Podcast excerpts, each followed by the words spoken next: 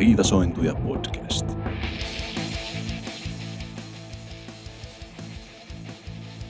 Vittuilu, riitely ja päteminen. Laitoimme kolme muka ammattilaista studioon keskustelemaan musiikista, ja riitelyksihän se meni. Tämä on Lemmensointuja podcast. Riitasointuja podcast. Se on Riitasointuja podcast. Riitasointuja podcast. Hyvä. Mä oon sanonut, että buu. Kun meidän kaljo, kaljojen avaaminen ei päätynyt siihen, sitä boosta tuli booklista. Niin, siilit ei aivastunut tämän tuotantokauden ekan jakson alkuun. Niinpä. Ei ne aivastellut viime kaudenkaan, kun ne oli marsut. Eikö niissä oli marsu aivasti? Mar- niin. Ei mitään. Olisi, olisi siilikin ehkä jossain vaiheessa. Teet, niin, tässä ollaan studiossa toista tuotantokautta koskien tota äänityksissä niin sanotusti.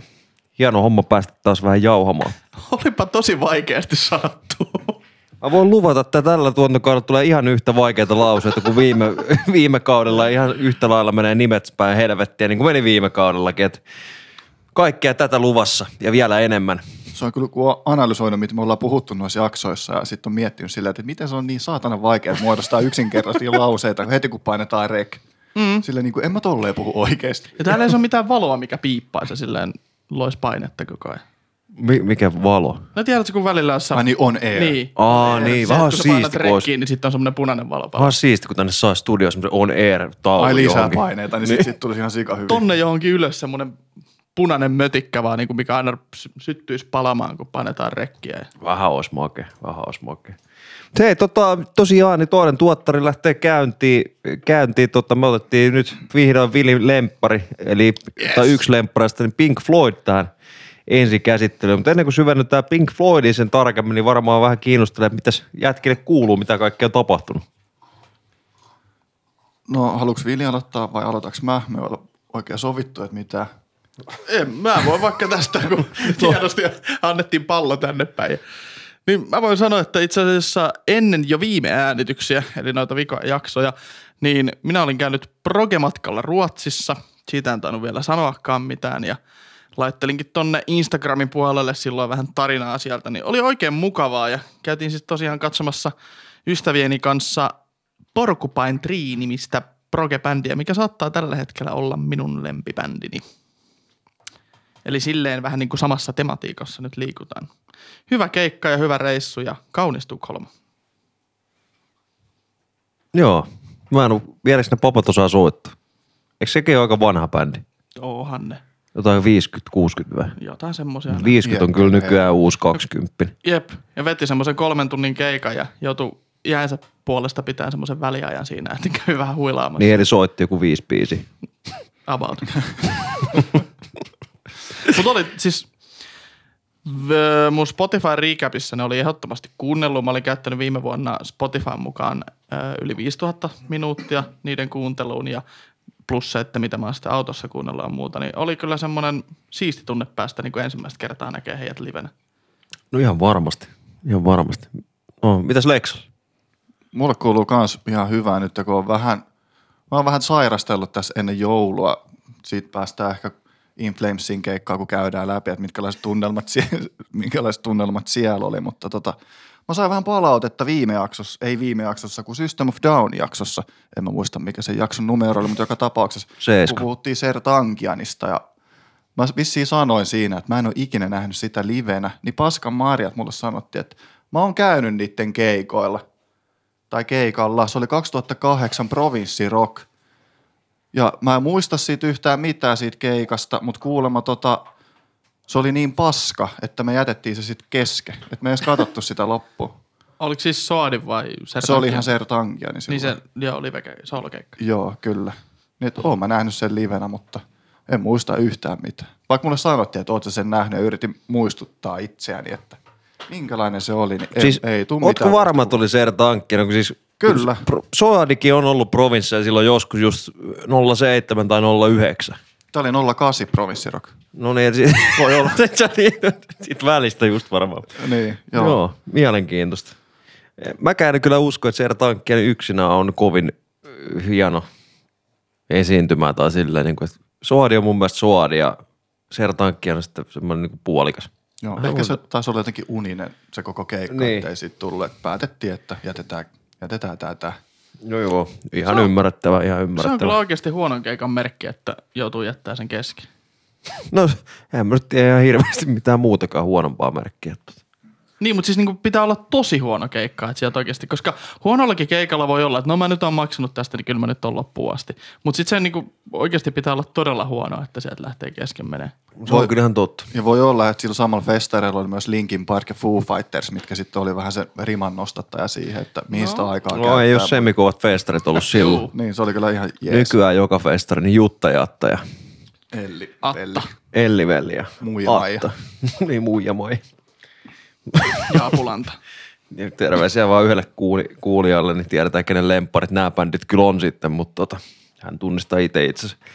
Tota, joo, jos meikäläisen kuulumisia, niin ensinnäkin oli viime vuoden lopulla niin viimeinen keikka toi In Flames, mihin piti mennä arvoisien juontajien kanssa. Kumpikin sattui sitten perumaan erilaisista syistä sen. No pääsin sitten kuitenkin keikalle, sain pari kaveria sinne mukaan ja oli siis... Ihan hyvä keikka. Mä nyt kyllä dikkasin siis. Siellä oli toi In Flames, At the Gates, Imminence ja oliko Orbit Culture mahdollisesti. Niin kaikki bändit veti kyllä hyvin. Mä tykkäsin siitä, mutta kyllä siinä samalla niinku ne In Flames, se meininki, niin rupesi sama ärsyttämään niinku siinä jaksossakin, että niinku se, se helvetin tilutus, niin se rupesi lannistaa sitten jossain kohtaa. Ja yksi semmoinen, mitä te sählätte? Mitä siellä tapahtuu? Me, meillä on kaikilla tässä siis yhteiset, toisella tuotantokaudella niin meillä on yhteiset nämä, mitkä muistiinpanot tässä nähdään. Sitten mä äsken huomasin, kun Leksa liikutteli sen kursoria täällä meidän muistiinpanossa, niin mulla liikkuu tuo semmoinen vihreä juttu tuolla. Pomppi ylös alas. Sitten mä rupes naurattaa se, jos mä koitin näyttää Leksalle, että kato, kun on kivan näköinen. Vili on just sillä niin kuin, siis koiran ajat, keskittymiskyky. Onko se pallo? Pallo, perhonen, mitä, mitä, mitä, mitä, mitä. Niin, niin oli siis hyvä keikka kaiken, kaiken kaikkiaan. Vuoden lopetus ihan kohtalainen siihen. Ja yksi juttu, mikä mua nauratti kyllä siellä hyvin paljon, niin tota... Se In Flames, tai se keikkayleisön niin kuin semmoinen perusluukki, mikä siellä oli, niin mustat farkut tai kamohousut. Sitten semmoinen lumberjack-neule, joka ikisellä. Ja sitten parta.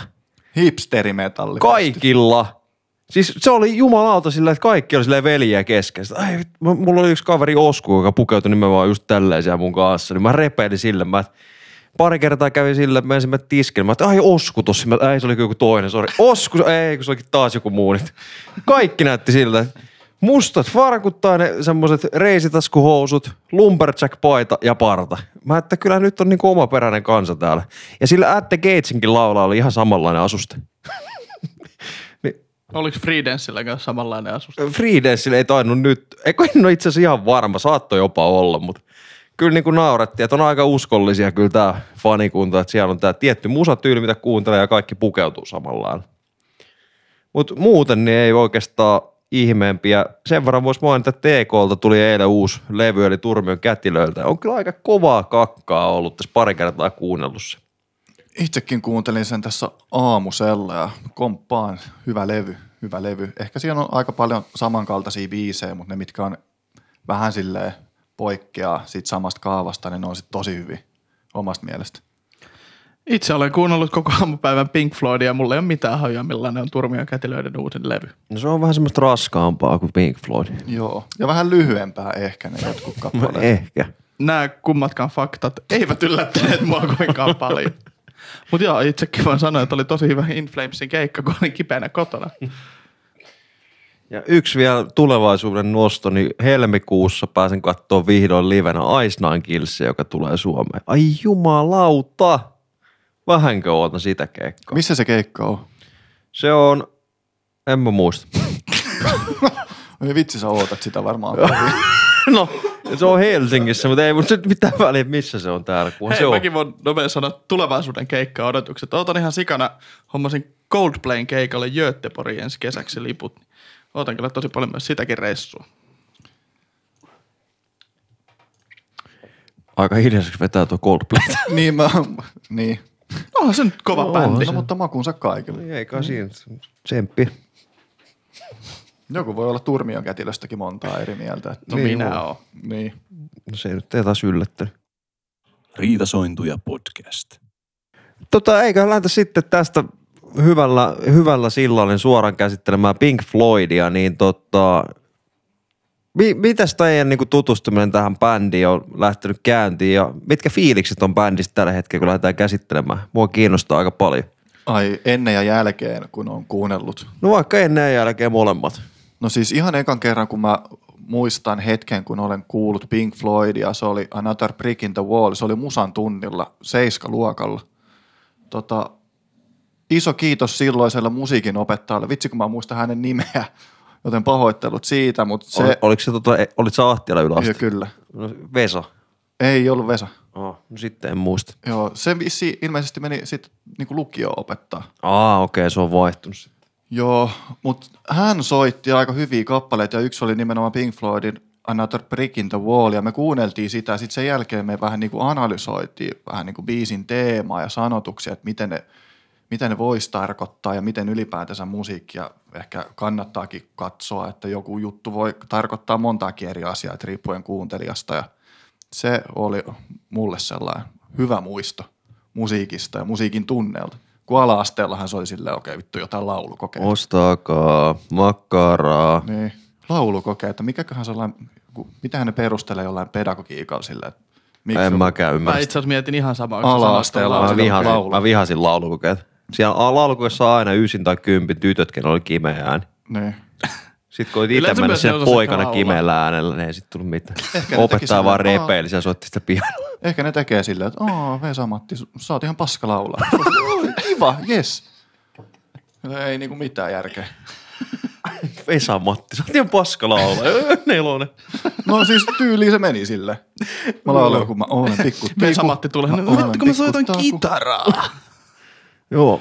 No, ihan hyvä, mutta viitosen aika, aika kova toi, niinku, tai niinku siistiä, että yläasteella on joku tommoinen musiikin paikka, joka on niinku tollaista nimenomaan musiikin tulkintaa ja tällaista niinku nostanut esiin. Joo, nimenomaan mm. sit siellä oli Pink, ei Pink Floyd, se on tää bändi, mitä me nyt käsitellään, vaan Deep Purple ja sit oli Apulanta. Apulannan ne sanotukset oli ehkä vähän sellaisia iisimpiä, mutta joka tapauksessa lähdettiin siitä, että miten niitä katsellaan ja tutkitaan ja tulkitaan. Näin poispäin.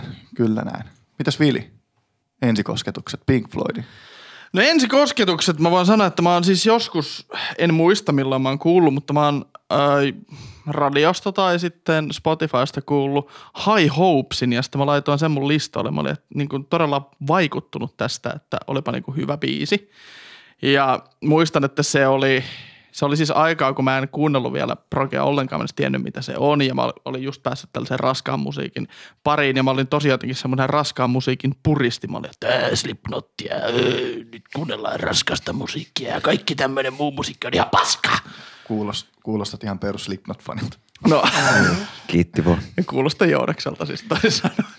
Juu. Mutta vaikutuin tästä kappaleesta, sit mä olin, että tää oli kyllä niin hyvä, että mä laitan tämän mun listalle. Ja sit se jäi sinne listalle, ja sitten jossain vaiheessa, kun mä sitten syvennyin tähän niinku progeen ja löysin sen, niin sit mä muistin uudestaan tämän biisin. Mä olin, että ai niin, tää on Pink Floyd. Ja siitä mulle tuli niinku aukesi uusi tie tähän kyseiseen bändiin, ja se ei ole vieläkään loppunut se tie.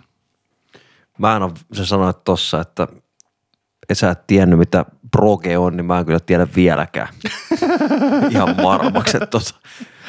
Tää on... Tämä on hemmetin hämmentävä niin kuin musiikki, musiikkisuuntaus tai tyyli, tyylilaji, niin kuin tämä koko proge. Mutta aika siistiä, että tolleen niin kuin monen vuoden jälkeen, että löysit yhden biisin ja sitten se niin kuin monen vuoden ajan oli siellä taustalla. Sitten se jossain vaiheessa olet sillä, että hetkonen, että täällä oli tämmöinen. Mm. Siitä aukesi. Itse asiassa muistan, milloin se aukesi mulle. Me katsottiin siis, meillä on kaveriporukka, jossa aika moni tykkää kyllä progesta, sitä usein kuunnellaan. Ja sitten... Otettiin yksi semmoinen All Starsi, eli kuunneltiin musiikkia ja vedettiin kaljaa, semmoiset kalsarikännit kotona, niin sitten otettiin siinä semmoiseksi aktiviteetiksi, että katsottiin tämä Pink Floydin, on nyt katos muuten. Ai The Wall. Ei, vaan, oota, mä löydän sen ihan kohta. Oli vissiin mieleenpainuma. Siis nyt tuli, tuli blackoutti. Black Album, ei se oli Metallica. Vittu täältäkään nyt löydä yhtään mitään. Blackout on yksi Call of Duty. Hei, nyt minä oikeasti minä googlaan sen. Joo. No, joo, aluksi... si- siinä vaiheessa mä voisin sanoa kanssa yhtyä Joonakseen, tai hänen mielipiteisiinsä. Joo, niin. Niin tota, mullakin on aina se ollut, kun puhutaan progesta, oh, että mä aina luulen, että mä tiedän mikä se on. Mut sitten kun mä kuuntelen progea, tai on pitänyt kuunnella progea, niin... on pitänyt kuunnella, joo. Niin, joo, joo. Niin tota, sit joka biisin tai joka levyn jälkeen mä oon sillä, että ei mulla ole mitään hajua, mitä se sit on. Sitten mä oon silleen, nyt mä tiedän. Sitten taas tulee joku levy, että jaa, tääkin on nyt sitä. Sitähän se on. Se on kokonaisuuksia täynnä. Sitten se on. Oh, joo. Niin. Niin, Pink Floydin Pulse, se liveveto. Siitä itse asiassa kaverilla oli toi elokuva siitä. Sitten katsottiin se elokuva, kitattiin kaljaa. Sitten siellä tuli High Hopes. Ei vitsi, mä en tiedä tämän biisin. Tää on just se biisi. Ja sitten jälkeen musta tuntuu, että mä rupesin vasta kunnolla kuuntelemaan. Onko se Pulse, niin onko siitä live-levy? Oh. Okei, okay, joo. En ole nähnyt elokuvaa, mutta tota, muistin, että se on se live-levy olemassa. Eli silloin sä et ollut vielä niinku Pink Floyd-fani, kun te rupesitte katsoa sitä. Eh. Oliko kukaan teistä? Joo, on, on. No niin, sitä mäkin. Eli sut on aivopesti. No en mä nyt niinkään. Seura tekee kaltaiseksi ja musiikkivaikutuksia tulee ympäri ämpäri. Niin. Mm, se on totta. Mutta en mä silloinkaan siitä vielä niinku silleen, sen keikan jälkeen oikeastaan niinku kovin paljon silleen tykännyt. Ei se ollut mulle vielä semmoinen, että wow. Musta tuntuu, että se on vasta tullut myöhemmin se wow. Mutta musta tuntuu, että jos te, tämä oli hyvä asia, mitä te sanoitte niin kuin yleisesti progesta, että ei oikein tiedä, että mitä tämä on. Ja aina kun kuuntelee jonkun, se tulee semmoinen fiilis, että niin kuin, tätäkö tämä on. Niin musta tuntuu, että tämä pitkälti on semmoinen, että mulla ei oikein mikään levy aukea ensi kuulemalta. Sitten kun sitä vaan niin kuin vahva sama. Useamman kerran kuuntelee, sitten ne vasta aukeaa. Sitten jossain vaiheessa tulee semmoinen fiilis, että ei vittu, että tämähän oli hyvä. Ja mulla on itse asiassa progen kanssa tosi outoa, että esimerkiksi niinku Tuulilla mulla on käynyt kahdesta biisistä semmoinen, että mä osaan ne tyyli niiden albumit niinku edestä ja takaa ja niinku väärinpäin ja oikeinpäin ja miten ne meneekään. Ja sitten mä niinku tiedän tasan tarkkaan kaikki biisit, miten ne menee. Mä osaan sen vaikka hyräilläkin niitä niinku tästä istumalta. Ja sit sieltä on tietenkin tulee, kun sä oot kuunnellut paljon, niin tietää, että toi on hyvä biisi, toi on hyvä biisi, toi on hyvä biisi, toi on hyvä biisi. Ja sit siellä on pari jotain sellaista, mitkä on ihan ok biisejä. Tai sitten on vähän huonoja biisejä. Niin sit yhtäkkiä, niin kun, ilman että mä oon ikinä kuunnellut mitään tiettyä tästä jotain yhtä biisiä, niin tulee semmoinen fiilis, niin kun, että se melodia rupeaa soimaan mun päässä. Sitten mä olen, että hetkinen, mä haluan kuulla tämän biisin. Sitten mä menen johonkin himaa, sitten mä laitan kuulokkeet päähän, mä kuuntelen sen biisiä, ja mä haluan, että tää on ihan vitu hyvä biisi. Ja ennen mä oon pitänyt, että se on ollut yli sen levyn heikoin biisi. Ja sitten yhtäkkiä niin kuin siitä kappaleesta tulee mulle henkilökohtaisesti tosi tärkeä, koska mä oon jotenkin niin kuin alitajuntaisesti vaan rekisteröinyt sen, ja sitten se on jossain vaiheessa vaan niin kuin yhtäkkiä iskenyt mulle. Se on jännittävää. Oo, eli se on vaan, mä huomasin myös samaa, että nämä osa biisestä niin hyvin pitkälle vaatii jonkun tietyn vahvan mielentilan, että sä kuulet sen biisin siinä kohtaa. Täysin samaa mieltä. Et niinku, mulla oli tosi monta levyä ja biisiä sillä mä kuuntelin sitä, sit mä sanoin, että tää on ihan skeidaa, että kuka tätä jaksaa kuunnella. Mut sitten niinku jo ehkä kahdeksannella kerralla kuuntelit sitä samaa biisiä, sit sattui vaan olla joku semmonen tilanne ja mielen tila. Sit sä kuuntelit, sit se on se hetkonen, hetkonen, että okei, että itse asiassa tämähän on ihan helvetin hyvä, mutta se vaatii sen tietyn mielen tilan ja tilanteen, että sä ymmärrät jotain näistä. Mutta sitten mä mietin myös sitä, mitä sä Vili tuossa sanoit, niin kun, että joutuu monta kertaa kuuntelemaan, niin mulla tuli välikysy, tai mä mietin sitäkin tuossa, että onko tämä oikeasti hyvä vai onko mä vaan turruttanut itteni tähän. Niin, tai niinku pakottaa itsensä. Niin, pakottaa itsensä tykkäämään. Samalla kun ollaan puhuttu niistä ruuista, mistä ei tykkää, että sä syöt niitä koko ajan väkisin vähän. Ja sit sä rupeatkin yhtäkkiä tykkäämään, niin mut, sillä, että mikä on hyväksyttävä raja, että missä kohtaa se biisi pitäisi kuulostaa hyvältä, että mun, onko se neljä kertaa vai viisi vai kuusi? Mun mielestä sillä ei ole mitään niinku määritettä, että milloin, tai mitään rajaa, että milloin biisi on sallittavissa, että voi sanoa hyväksi biisiksi tai mitä. Että eihän se tee siitä huonompaa, jos sä kuuntelet sitä miljoona kertaa, sit se vasta tulee hyväksi. Eihän se silleen niinku paskabiisi ole sitten omasta mielestään, kun itsehän niin. Sitten ne mielipiteet. Niin ainahan tämä voi kääntyä myös toisinpäin, että sulla saattaa olla aika hyvä bändi, mitä sä oot silleen, että ei vitsi, että tää tekee vaan hyvää musiikkia, tää on tosi hyvä. Ja sit sä kuuntelet sen uudestaan, ja tajut, että tämähän on aivan paskaa. Ja nyt puhun System of a Downista. Ei oikeesti, nyt jätetään nää System of a Down pois. Riitasointuja podcast. Niin mä en välttämättä voi sanoa tuota progesta yleisesti, koska mulla on tosiaan kaksi ehkä nyt sellaista niin oikeasti proge-biisiä, mitä mä, tai proge-bändiä, mitä mä oon kuunnellut, niin Mä huomasin, että mulla on sellainen ongelma, että mä yleensä tykkään hyppiä albumeista niin kuin biisistä biisiä, tälleen, tälleen. Niin mä oon huomannut ainakin näistä kahdesta proge-bändistä, mitä on kuullut, varsinkin Pink Floydissa, että se ei jotenkin toimi, jos kuuntelee Juu, yksittäin niistä levyistä. Että mä oon sillä, että ei tää nyt, miksi tää alkaa tälleen tää biisi ja miksi siis... tää loppuu tälleen tää biisi. Ja sit se niinku pitää kuunnella, niinku, kun on niin erittäin taiteellista musiikkia mun makuun. Mm. Ja mä en tiedä, onko se hyvä juttu, joskus se on tosi hyvä juttu ja joskus se on taas silleen, niin kuin, että ei helvetti, meneekö vähän överiksi. Jep, mut, mut sit, vahva sama. Niin, niitä pitää kuunnella niin kuin albumi, aloitat ekasta ja lopetat sit vasta niin kuin vikaa säkeistöä tai vikaa nuottia. Juu, sehän on tosi hankalaa just. Pink Floyd on tosi, niin kuin, en tiedä voiko sanoa sitä hyvä vai huono tässä, että ne tekee levyjä, missä on oikeasti vaikea sanoa, että missä se levy alkaa, mihin se loppuu. Ainoa tämmöisen niin kuin katkelmansa ehkä voit sanoa siinä vaiheessa, kun ennen painettiin vinyyleille, niin vinyli vaihtuu alta B:lle. Niin sit siinä on niinku se yksi osa. Mut muutenhan se on tosi vaikea sanoa, että okei, niinku tästä alkaa tää biisi, tästä alkaa tää biisi. Ja sit jos sä niinku kuuntelet, sä oot, no mä haluan kuulla tää yksittäisen kappaleen täältä. Niin sit siinä niinku soi joku kymmenen sekuntia, tuntuu, että niinku sit edellisen biisin loppua, ennen kuin se vasta alkaa, ja sit niinku päivän niinku näin päin pois. Ja sit se vähän niinku pakottaa siihen, että pitää kuunnella niinku se koko levy. Ja sitten tämä ehkä taiteellisuus, mä allekirjoitan tämän kyllä tosi paljon. Ja mulla on ehkä se, että... Ensimmäinen tähän... allekirjoitus sieltä. Niin, ja siellä tosi paljon allekirjoitusta. Monta kertaa. Joo. Niin, ö, tykkään tosi paljon itse niinku taiteesta, ja sitten mä tykkään niinku taiteessa just silleen, että millaisia tunteita se mussa herättää. Niin jotenkin tämä siitä, että tämä on tuonut musiikissa sen niinku taiteellisen puolen mulle vahvasti, ja sitten mä oon oppinut niinku arvostaa muutakin taidetta niinku progen kautta yleensä, jos mä vaikka haluan katsoa jotain vaikka kuvataidetta tai muuta, ja sitten kun siihen yhdistää niinku musiikin ja muun, niin sitten ne niinku tuo sen paremmin yhteen. Mutta kyllä myönnän sen ongelman myös, että tämä niinku yleisesti ehkä niinku proge ei ole semmoinen musiikkityyli tai suuntaus, mitä voi kuunnella niinku aina, vaan se mun mielestä niinku vaatii myös vastapainoksi niitä tällaisia lyhyempiä biisejä ja sitten myös esimerkiksi näitä biisejä, mitä meillä oli ensimmäisessä tuotantokaudessa bändejä, niin heiltä kanssa sitä musiikkia, että sitä jaksaa kuunnella. Siihen aika helposti myös niin kuin ehkä jollain tavalla, tasolla niin kuin palaa loppuun. Jep. Vahva sama. Jos mä tähän pikaisesti sanon mun ensimmäiset fiilikset Pink Floydista tai milloin on kuunnellut, niin tota, tää on tullut kyllä hyvin vahvasti faijan kautta. Niin kuin sieltä, nimenomaan varmaan tullut sieltä, että se vinyyli soi siellä takkahuoneessa ihan täysillä. Ja sieltä tullut niitä jotain biisejä. Mutta siinä on ollut kyllä hyvin vahvasti, niin kuin kaikki nämä, mitä ollaan nyt käyty läpi, niin se vaatii sen tietyn fiiliksen, se pitää ymmärtää se biisi jollain tasolla itse, että sä niin kuin jaksat kuunnella sitä, että se pitää tuoda joku, joku fiilis sulle. Että välillä mulla tuli, niin kuin, siis oikeasti välillä musta tuntui siltä, että mä kuuntelin hissimusaa luupilla.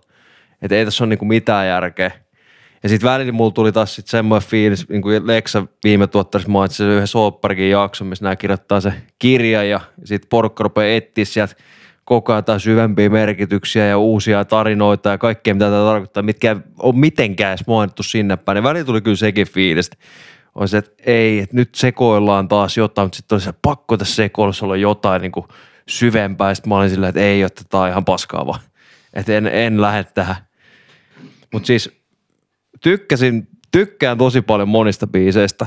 Tykkään muutamasta levystä, mutta sitten niinku ene, enemmistö tuotannosta on mun mielestä semmoista, mikä on aika skeidaa, niinku jos miettii kokonaistuotantoa. Mutta mä uskon, että niinku ajan kanssa, kun tätä nyt on luukuttanut niin paljon väkisin, niin alkaa löytää myös niistä muista heikommista biiseistä jotain, mitkä ehkä joskus avautuu tietyssä tilanteessa. Et yllätyin niin kuitenkin, että kuinka paljon mä tykkäsin noista biisistä, mitä tuolla on. Tää luo jännän asetelman tähän, koska mä tykkään tosi paljon levyistä nimenomaan. Mulla on vähän biisejä, mitä mä pystyn nimeämään silleen ulkoota, mitkä on vaikka mun lev- listoilla. Ja mulla enemmän niin kuin ne levyt on, toimii just kokonaisuuksina, niin mielenkiinnolla ootan just sitä, että mitkä on ne yksittäiset biisit, mitä esimerkiksi sä, Joonas, nostat sieltä. Mä taas yllätyin, kuinka vähän. Niin. Mä taas yllätyin, kuinka vähän mä tykkäsin tästä. Mulla oli isot odotukset siitä, että musta tulee Pink Floyd-fani. Sulla oli High Hopes. Niin, mulla oli High Hopesit hyvä päällä. Biisi, hyvä biisi. Mutta tota, ei. Siis ne hyvät biisit, mitä sieltä kohta nostetaan, niin on oikeasti ihan tosi, tosi, tosi hyviä. Mutta sitten montahan levyä näilläkin oli. No joku neljätoista vai viisitoista. neljätoista viisitoista. Joku semmoinen. Studioalbumeita ja tälleen näin. Niin määrässä on myös paljon sellaista, että ei pysty, ei vaan niinku, ei kolaha. Vaikka monesti niinku kuuntelin monta, monta, monta kertaa eri fiiliksillä ja kaiken. En mä silleen niinku tietojen tahtojen tehnyt itselleni mitään. Väkisin rupesi itkemään ja kuuntelin. Ja sitten pistin pel- play. ei, ei tää, ei tää. Mut joo. Mut joo, siis ei munkaan mielestä, vaikka mä pidän itseäni suhteellisen isona Pink Floyd-fanina, niin en mäkään näiden kaikista levyistä tykkää. En todellakaan. Mun mielestä näistä, osa näistä levyistä on aika paskaa. Ja, mut sit täällä on taas monta levyä, mitä mä ylivoimaisesti niinku rakastan. Ja täällä on sellaisia, mitkä on mun mielestä niinku ehkä parasta musiikkia, mitä mä oon ikinä kuullut. Kävikö sulle, eikö sä vähän Kornit taas tän kikkoon? Joo, kävi itse asiassa. Korni. Korni kakkonen. Mutta mä oon kyllä selkeä, mä voin rakastaa Kornia ihan ylivoimaisesti. Sitten kun mä oikeasti vielä menin siihen bändiin ja näin sen liven, että jumalauta on kova bändi. Mutta siinä oli kyllä sama, niinku, että on tosi paljon levyjä ja sitten niinku, osa levyistä on ihan täyttä skeidaa kokonaisuutena. Niin sama on kyllä Pink Floydilla. Mutta sitten ne timantit, niin ne on timantteja. Kornilla se nyt on vaan, että se suuri osa tuotantosta on sitä ihan skeidaa. Joo, ei kun ossa nyt hiljaa mennään eteenpäin. Hei, eteenpäin vertaus. Menemisestä ja aikaisemmasta tuotantokaudesta pitäisikö meidän tähän väliin ottaa tittididittiti ensimmäisen tuotantokauden Oscar-gaalaa. No niin, mennään siihen. Riitasointuja podcast. Ja tervetuloa Riitasointujen Oscar-gaalaan ensimmäiseltä kaudelta. Mä haluaisin tehdä tämmöisen pienimuotoisen ohjelmanumeron tässä, missä me jokainen päätetään ja asetetaan ehdolle tällaisia kategorioita, mistä me palkitaan omaa ihanaa tuotantoamme edelliseltä kaudelta tai sitten voidaan vähän widduilla muille. Ideana on siis se, että me ollaan kaikki valittu kaksi kategoriaa aikaisemmalta seasonilta ja äänest- ja sitten niin kuin jokainen on valinnut siihen kategoriaan yhden ehdokkaan ja sitten me olemme äänestäneet niitä täällä, että mikä on kaikista paras ja nyt meillä on tulokset, mitä me emme kukaan ole katsoneet. Idea menee siis silleen, että me luetaan täältä nyt tämä kategoria, että tässä on kategoria ja sitten siinä kaikki ehdokkaat ja sitten me, me otetaan noista, että mikä ehdokas on saanut eniten ääniä, niin hän sitten saa sen palkinnon itselleen ja meillä on ollut semmoinen, että omaa ehdotusta ei saa äänestää ja tässähän kun meitä on kolme, niin jos kaikki äänestää toisiaan, niin sehän menee helposti tasan. Sen takia meillä on yksi ylimääräinen jäsen, eli editoijamme Saku, kuka on kanssa äänestänyt näitä ja mikäli on tasatilanne, niin Sakun ääni ratkaisee. Masteroi ja katso miksoi. Kyllä. Joo. Pidemmittä puhutaan. Oli vittu tarkistua. No, tuli siis spessujakso siellä, missä käsiteltiin näitä. Ne oli pakko nyt tarkentaa. Joo, masteroi ja miksaa ja Saku. Käydään kuuntelee jakso. Joo. No niin, how exciting! Ootteko te valmiita nyt tähän ensimmäiseen? Anna palaa. Joo, eli ensimmäisenä me palkitaan viime tuotantokaudelta, näköjään lataa hetken vastauksia, kauden tuskaisin bändi. Ja ehdokkaanahan tässä oli meikäläisen ehdottama Korn, Joonaksen ehdottama Beatles sekä Leksan ehdottama System of a Down. Meikään kaksi lempparia sieltä uskalimmissa bändeissä. Vähän reilu meininki. Haluatko sanoa näistä ehdokkaista? No ei, mulla varmaan tuossa muut sanoo jo omani. Tosi hyviä bändejä kaikki. Ja toivottavasti voittaja sitten on ansainnutkin myös. Ja täältähän me luetaan, eli viidenkymmenen prosentin äänihaalilla voittaja on Korn. Kiitos Korn, olit tuskaa. Tuskaa. Seuraavaksi Riitasointuja kauden hienoin jakson kansikuva. Ja ehdokkaanahan oli meikäläinen valitsi Kornin, Joonas Rage Against the Machinein, Leksa Linkin Parkin. Ja täällä on tulokset. Haluatteko te sanoa taas jotain ehdokkaista? No Reitsäkäs tämä siinä mä laatuin sen takia, että siinä oli se niinku hieno, hieno juttu, että munkki palo molemmissa, mutta toisessa oli vähän erilainen munkki. Se oli mun mielestä aika hauska, hauska vaihdos siinä. Mä valitsin Linkin Parkin sen takia, koska mun mielestä se oli erittäin onnistunut, tota, onnistunut jäljitelmä alkuperäisestä ja siinä tuli se teema ja fiilis hyvin välitty myös siitä, kuten myös alkuperäisestä. Meikä heti Kornin, mä jotenkin vaan tykkäsin siitä, kun miten siinä oli. Se oli niin tietyllä tapaa röökinen, mutta meidän näköinen versio siitä. Sä kuulit muuten tehnyt sen kuvakollaasin meidän niistä kansikuvista, joo, missä oli alkuperäinen ja sitten meidän tekemäni. Mä yllätyin, kun siinä Kornissa ne oli niinku ihan täysin samassa kulmassakin niin ne oli kaikki varjot ja sun muut. Juuri joo, oli. Se oli, se oli, se oli, hyvä. Se oli kyllä. Tästä aasinsiltaan voittaja ääni, joka on viidenkymmenen prosentin äänihäälillä Korn. Kyllä. Onneksi alkoon Korn. Kornistahan tulee meidän Oscar-gaalan tämmönen palkintojen kahmia. Palkintorohmu. All right. Ja kolmanteen kategoriaan, joka on kauden mieleen painuvin hetki. Öö, eli meikäläisen ehdokas on ensimmäiset äänitykset, Joonaksen ehdokas on Leksan höylä ja Leksan ehdotus on Joonaksen munkki jalankulku käytävällä, eli ratmijaksosta. Haluatteko te vedenkeittimet kommentoida näitä? Ei, ei mulla mitään. Molemmat. Ihan, ihan tota loistavia valintoja kaikki. Se minkä mä takia... Se, minkä mä takia valitsin toi Joonaksen aivokuoleman yhtäkkiä kesken lauseen, on vaan sen takia, että mua, aina kun mä kuulen sen, niin mua naurattaa vaan ihan, se, se menee niin pihkoon koko juttu. Oi, oi. Huhhuh. No niin, tota ei mitään. Anna Vili vaan vastaus meille. Ja voittaja tässä kolmannessa kategoriassa on... Leksan höylä. No voi vittu. Onneksi olkoon Leksan höylä. Pitäisikö nyt ihan tota, in honor of, niin kuunnella toi Rage Against the Machine. Honorable mention. Honorable mention, se olisi semmoinen sekoilut. Joo, otetaan klippi siitä. Ylipäätään toi ensimmäinen varsinkin, tota, te varmaan luitte kanssa story, että mistä se on tullut. Juu. Kerrotaan nyt kuulijoillekin, niin jos käytte katsoa Rage Against the Machine tai yhdeksänkymmentäkaksi tulleen self-titled-albumin, niin tässähän on siis munkki, joka on liekeissä. Ja tota... Mitä se repäät? Munkki. No joo, tää on buddhalainen munkki. Siis ihminen, ihminen, joka on liekeissä. Ei, ei, ei saa nauraa tällaiselle jutulle.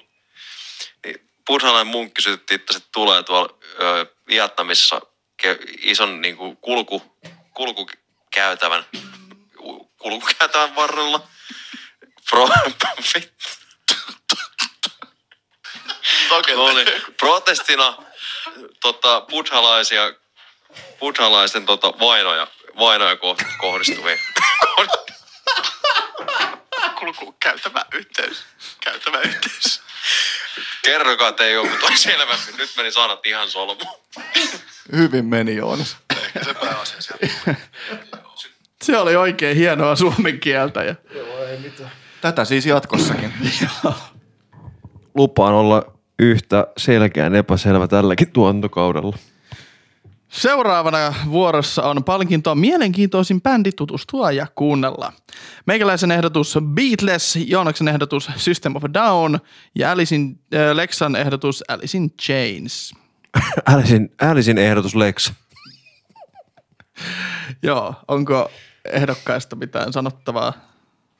No, mä olisin halunnut laittaa kanssa Alice in Chainsin, mutta sit kun en mä nyt voinut laittaa vastausvaihtoeksi samaan, niin mä otin siitä System of a Down sen historian takia, mutta Alice in Chains oli kyllä niinku sen myötä, että ei tiennyt oikein mitä odottaa, ja sit loppujen lopuksi niin siitä on tullut kyllä yksi ihan mäikännyt ykkös niinku bändejä. Mä valitsin sen sen takia, koska se ehkä vaikutti muhun silleen niinku ehkä melankoolisella tavalla eniten, silleen kuinka ihmisraunioksi voi tulla niinku jos käyttää huumeita ja kaikkea tällaista, niin se oli mun mielestä tosi surullinen tarina loppujen lopuksi. Mä valitsin Beatlesin, koska se oli mun mielestä raskasta kuunneltavaa, mutta se oli tosi mielenkiintoista paneutua sinne. Ja voittaja on taas viisikymmentä pinnaa äänistä Alice in Chains. Kiitos, kiitos. Ja sitten toisiksi viimeinen eli viides kategoria on suurin yllättäjä bändeistä. Ja meikäläisellä on Soadi, Joonas on ehdottanut Kornia ja Leksa on ehdottanut Alice in Chainsia. Onko kommentoitavaa? No Korni varmaan sen takia, että mä yllätyin, että kuinka paljon siellä oli sellaisia tosi heikkoja levykokonaisuuksia. mä otin Alice in Chainsin sen takia, koska mä yllätyin, kuinka paljon mä tykkään siitä tänä päivänä. Mä otin Soadin ihan siitä, että mä yllätyin, että kuinka paskaa se lopulta oli. Tästä ei tulla päästä mihinkään. Ja sama voisi myös päteä meidän voittajaan, eli miksi äänestin myös tätä Korn. Yllätyin, yllätyin kyllä siitä, että kuinka paskaa tämä musiikki lopulta olikin. Jumalauta, ei Korn ole paskaa. Siinä on vaan ehkä huonoja levyjä, mutta ei se nyt paskabändi ole. Silti mitallirohmu se on. Niin no, kolmas mitalli Kornille. Hyvä Korn. Uh-huh. Mitä, lähetetaankin niille joku suomalaista salmiakkia tästä? Lähetään niille maissia. Ja viimeinen to, tota, kategoria, mikä on ensimmäisen tuotantokauden parhain jakso meidän mielestä. Tämä on itse asiassa hyvinkin jännittävää, koska tässä on tullut Sakun äänillä tasapeli, mutta koska meidän äänemme ovat ratkaisevia tässä suhteessa, Sakun ääni pelkästään tasapelissä, niin kyllä me meidän äänillä mennään sitten tämä. Eli ehdokkaat ovat minun ehdottama Linkin Park, Joonaksen ehdottama Soad ja Leksan ehdottama Korn. Mä voin sanoa tuosta Linkin Parkista, että se oli mun mielestä niin, kuin niin iso parannus siihen Slipknot-jaksoon niin kuin rakenteellisesti ja muutenkin, että miten, miten me käsiteltiin sitä musiikkia ja miten me puhuttiin mikrofoneihin ja tämmöinen, niin sen takia mä valitsin se. Ihan hyvä perustus. Mä otin Soadin varmaan sen takia, että se oli hajoinen ehkä eniten siinä jaksossa. Mä otin Kornin, koska se oli mun mielestä tosi hassu. Tosi hassu. No olihan se nyt. Ja oli hasu. Hasuus on ilmeisesti myös vaikuttanut tähän päätökseen, sillä Korn voittaa tämänkin neljännen palkinnon. Hyvä Korn. Kiitos kaikille kuuntelijoille ja tervetuloa taas ensi tuotantokaudella Oscar-gaalaan. Riitasointuja podcast. Seuraavaksi historia. Pink Floyd perustettiin vuonna tuhatyhdeksänsataakuusikymmentäviisi Lontoossa, jonka silloiseen kokoonpanoon kuuluivat Roger Waters, Richard Wright, Syd Barrett sekä Nick Mason. Yhtyeen alkuaikoina se keräsi arvostusta psykedeellisen musiikin piireissä, josta sen tuotanto on sittemmin siirtynyt askel askeleelta kohti progressiivisen rockin genreä. Yhtye kohtasi hankaluuksia jo sen alkutaipaleella laulaja Syd Barrettin kamppaillessa mielenterveytensä kanssa, lopulta jättäen yhtyeen vuonna tuhatyhdeksänsataakuusikymmentäkahdeksan. Barrettin korvasi kitaristi David Gilmour, jonka kanssa Pink Floyd päätyi jatkamaan noususuhdanteista taivaltaan. Watersin siirtyessä suurempaan rooliin yhtyeen musiikin muodostumisessa Pink Floyd pongahti koko maailman suosioon vuoden tuhatyhdeksänsataaseitsemänkymmentäkolme levyllään The Dark Side of the Moon. Yhtyeen suosio kasvoi yhä seuraavien julkaisuiden myötä, mutta suosien myötä myös yhtyeen sisäiset suhteet rakoilivat. Ristiriidat johtivat ensin Wrightin eroamiseen vuonna tuhatyhdeksänsataaseitsemänkymmentäyhdeksän ja lopulta myös Waters jätti bändin vuonna tuhatyhdeksänsataakahdeksankymmentäviisi. Yhtye jatkoi taivaltaan ilman Watersia, Wrightin liittyessä myöhemmin takaisin kokoonpanon. Historiansa aikana Pink Floyd on julkaissut yhteensä viisitoista albumia ja yhden elokuvan. Pink Floyd muistetaan yhtenä maailman menestyksekkäämpänä sekä tunnetuimpana bändinä, joidenkin kutsuen sitä jopa kaikkien aikojen parhaaksi progressiivisen rockin yhtyeeksi. Riitasointuja podcast. Seuraavaksi trivia. Tervetuloa seuraavaksi trivian pariin. Triviahan on mukava osa ohjelmaa, jossa yksi meistä on valinnut kolme kysymystä, jotka kysyvät kanssa kilpailijoilta. Jokainen kilpailija koittaa vastata huutaessaan hip, kun kysymys on kokonaan luettu loppuun. Ja sen jälkeen oikealla vastauksella saa yhden pisteen. Kauden loputtua, kellä on eniten pisteitä, niin välttää maagisen pahan rangaistuksen. Ja viime kaudellahan Joonas söi täällä studiossa chilejä. Ja varmaan nyt pistetilanteen lähtee muuten nollista, mutta viime kauden spesiaalijakson myötä minulla ja Villillä on molemmat ankkurit perässämme, joten jos me päädytään tasapisteisiin loppu, tuotakoon lopussa, niin me tehdään molemmat se rangaistus. Kyllä, mennään sillä.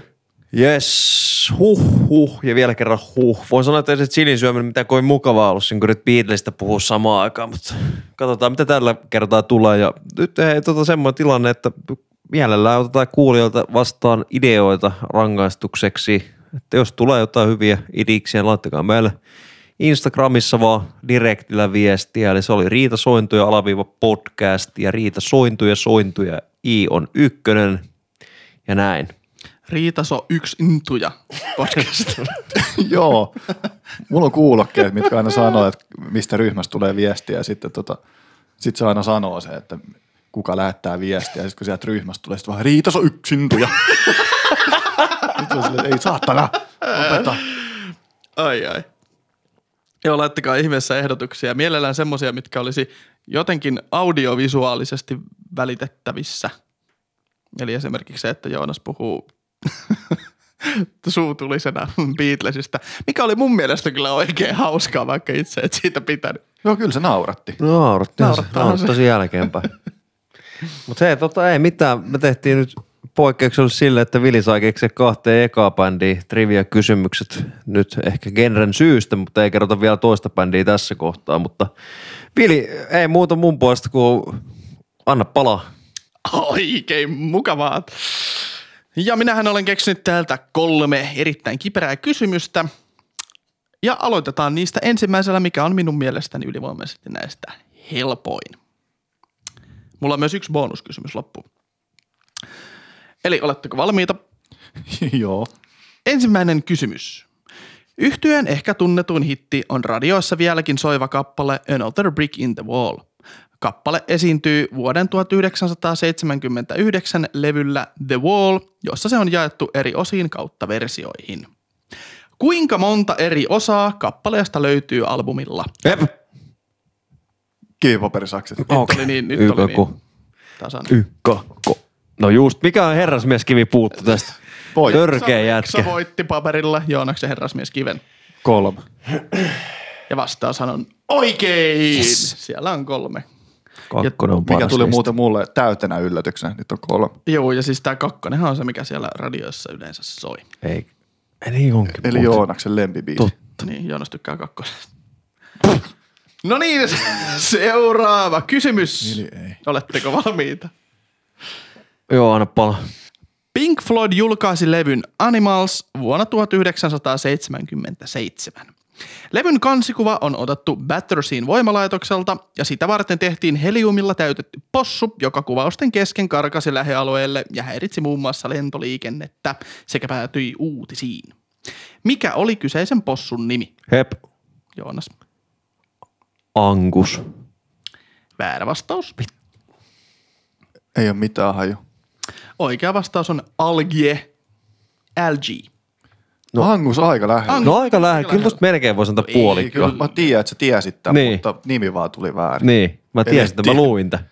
Mä nimittäin keskityin nimenomaan tähän albumin kansitaiteeseen hyvin paljon, ja koska se oli mun mielestä tosi mielenkiintoinen. Ei no, ei mä... mielenkiintoinen.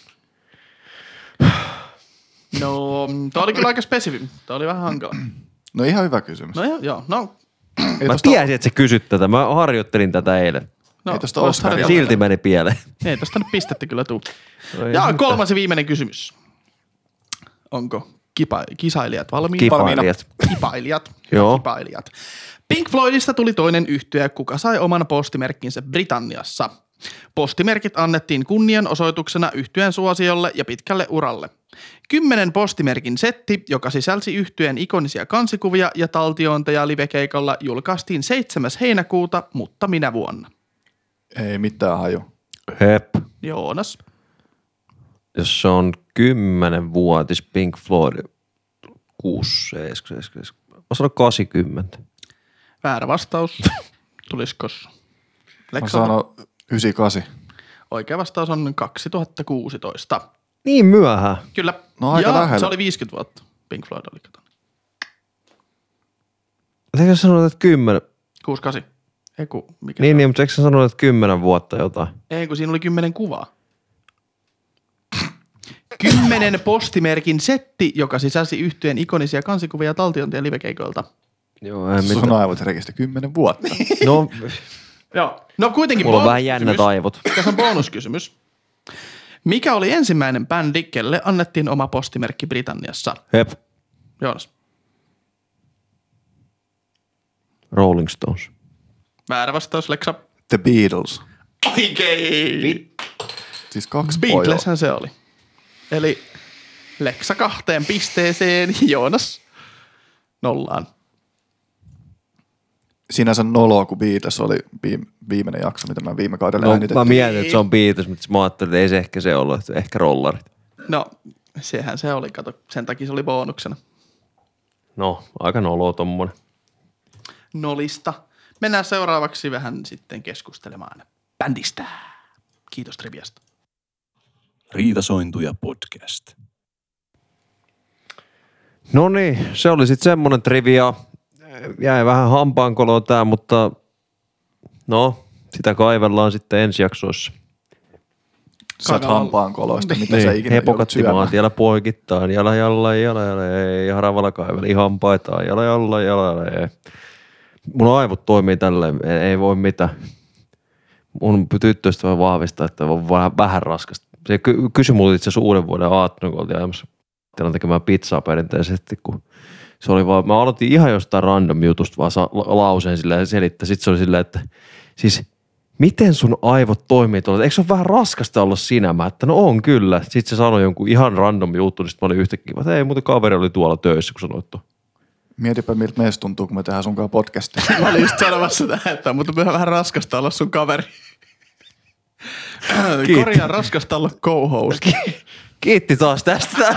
Ekasta tuotankoon, ekasta jaksosta lähdetään asti taas meikään, meikään solvaamaan, mutta hei, sananen progressiivista rockista, Vili. Joo, kun tuossa puhuttiin, että kukaan ei oikein tiedä, että mitä on niin kuin proge, ja musta tuntuu, että yleisesti, jos ei ole perehtynyt aiheeseen, niin sitä ajatellaan, että no ne on vaan niitä pitkiä biisejä, ja mitä ei kukaan jaksa kuunnella. Mulla on vieläkin vähän sellainen fiilis. Mut jatka vaan. Olen näköjään hyvin havainnoinut sitten muita ihmisiä. Öö, eli tää on semmoinen niinku kuudenkymmenen luvun tyylisuuntaus, mikä alkoi tuolta Britanniasta, joka halusi niinku musiikillaan erottua popmusiikin tasaisuudesta ja niistä piirteistä, mitä popmusiikki piti sisällään. Ja erottui popmusiikista muun muassa runollisimmilla lyriikoilla, uusien teknologioiden käyttämisellä sekä sillä, että studion rooli musiikin tekemisessä oli niin kuin pääpainona lavan sijasta, jolloin niin kuin musiikki alkoi lähentyä heittomerkeissä taidetta ja pääpaino oli kuuntelemisessa sen tanssimisen sijasta. Vähän siis samoja asioita, mitä puhuttiin silloin sergeant Pepperin kohdalla Beatlesista keskustellessa. Tuohon Beatlesiin hyvänä siltana tästä studiosta, niin hauska läppähän tässä on se, että E M I Recordsilla äänitettiin myös Pink Floydin monia levyjä ja nimenomaan siellä samaisella studiolla kuin Beatleskin on ollut. Abbey Roads. Kyllä. Mä tota yllätyin tästä niinku hieman tästä näiden alusta, että mitä nämä niinku alkuun nimenomaan teki, niinku näitä tätä alkutuotantoja.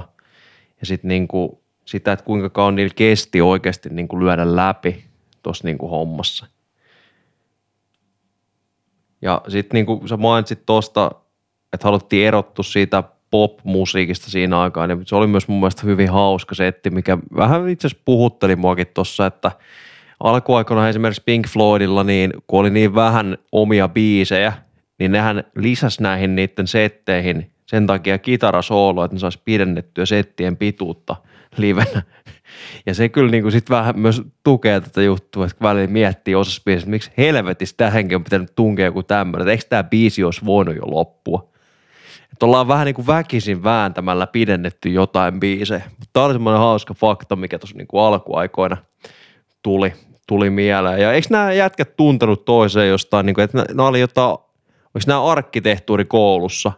Watersia, joo, olisiko ollut Watersia, Wrightti ja Barretti, niin oli arkkitehtuurikoulussa ja näähän kukaan ei osannut ilmeisesti lukea niin kuin nuotteja ja sitten ne keksi nimenomaan sen oman tyylin, niin kuin millä ne käytännössä sävelsi biisiä, se liittyy jotenkin just tähän niin kuin arkkitehtuuri, tähän rakentamiseen ja muuhun.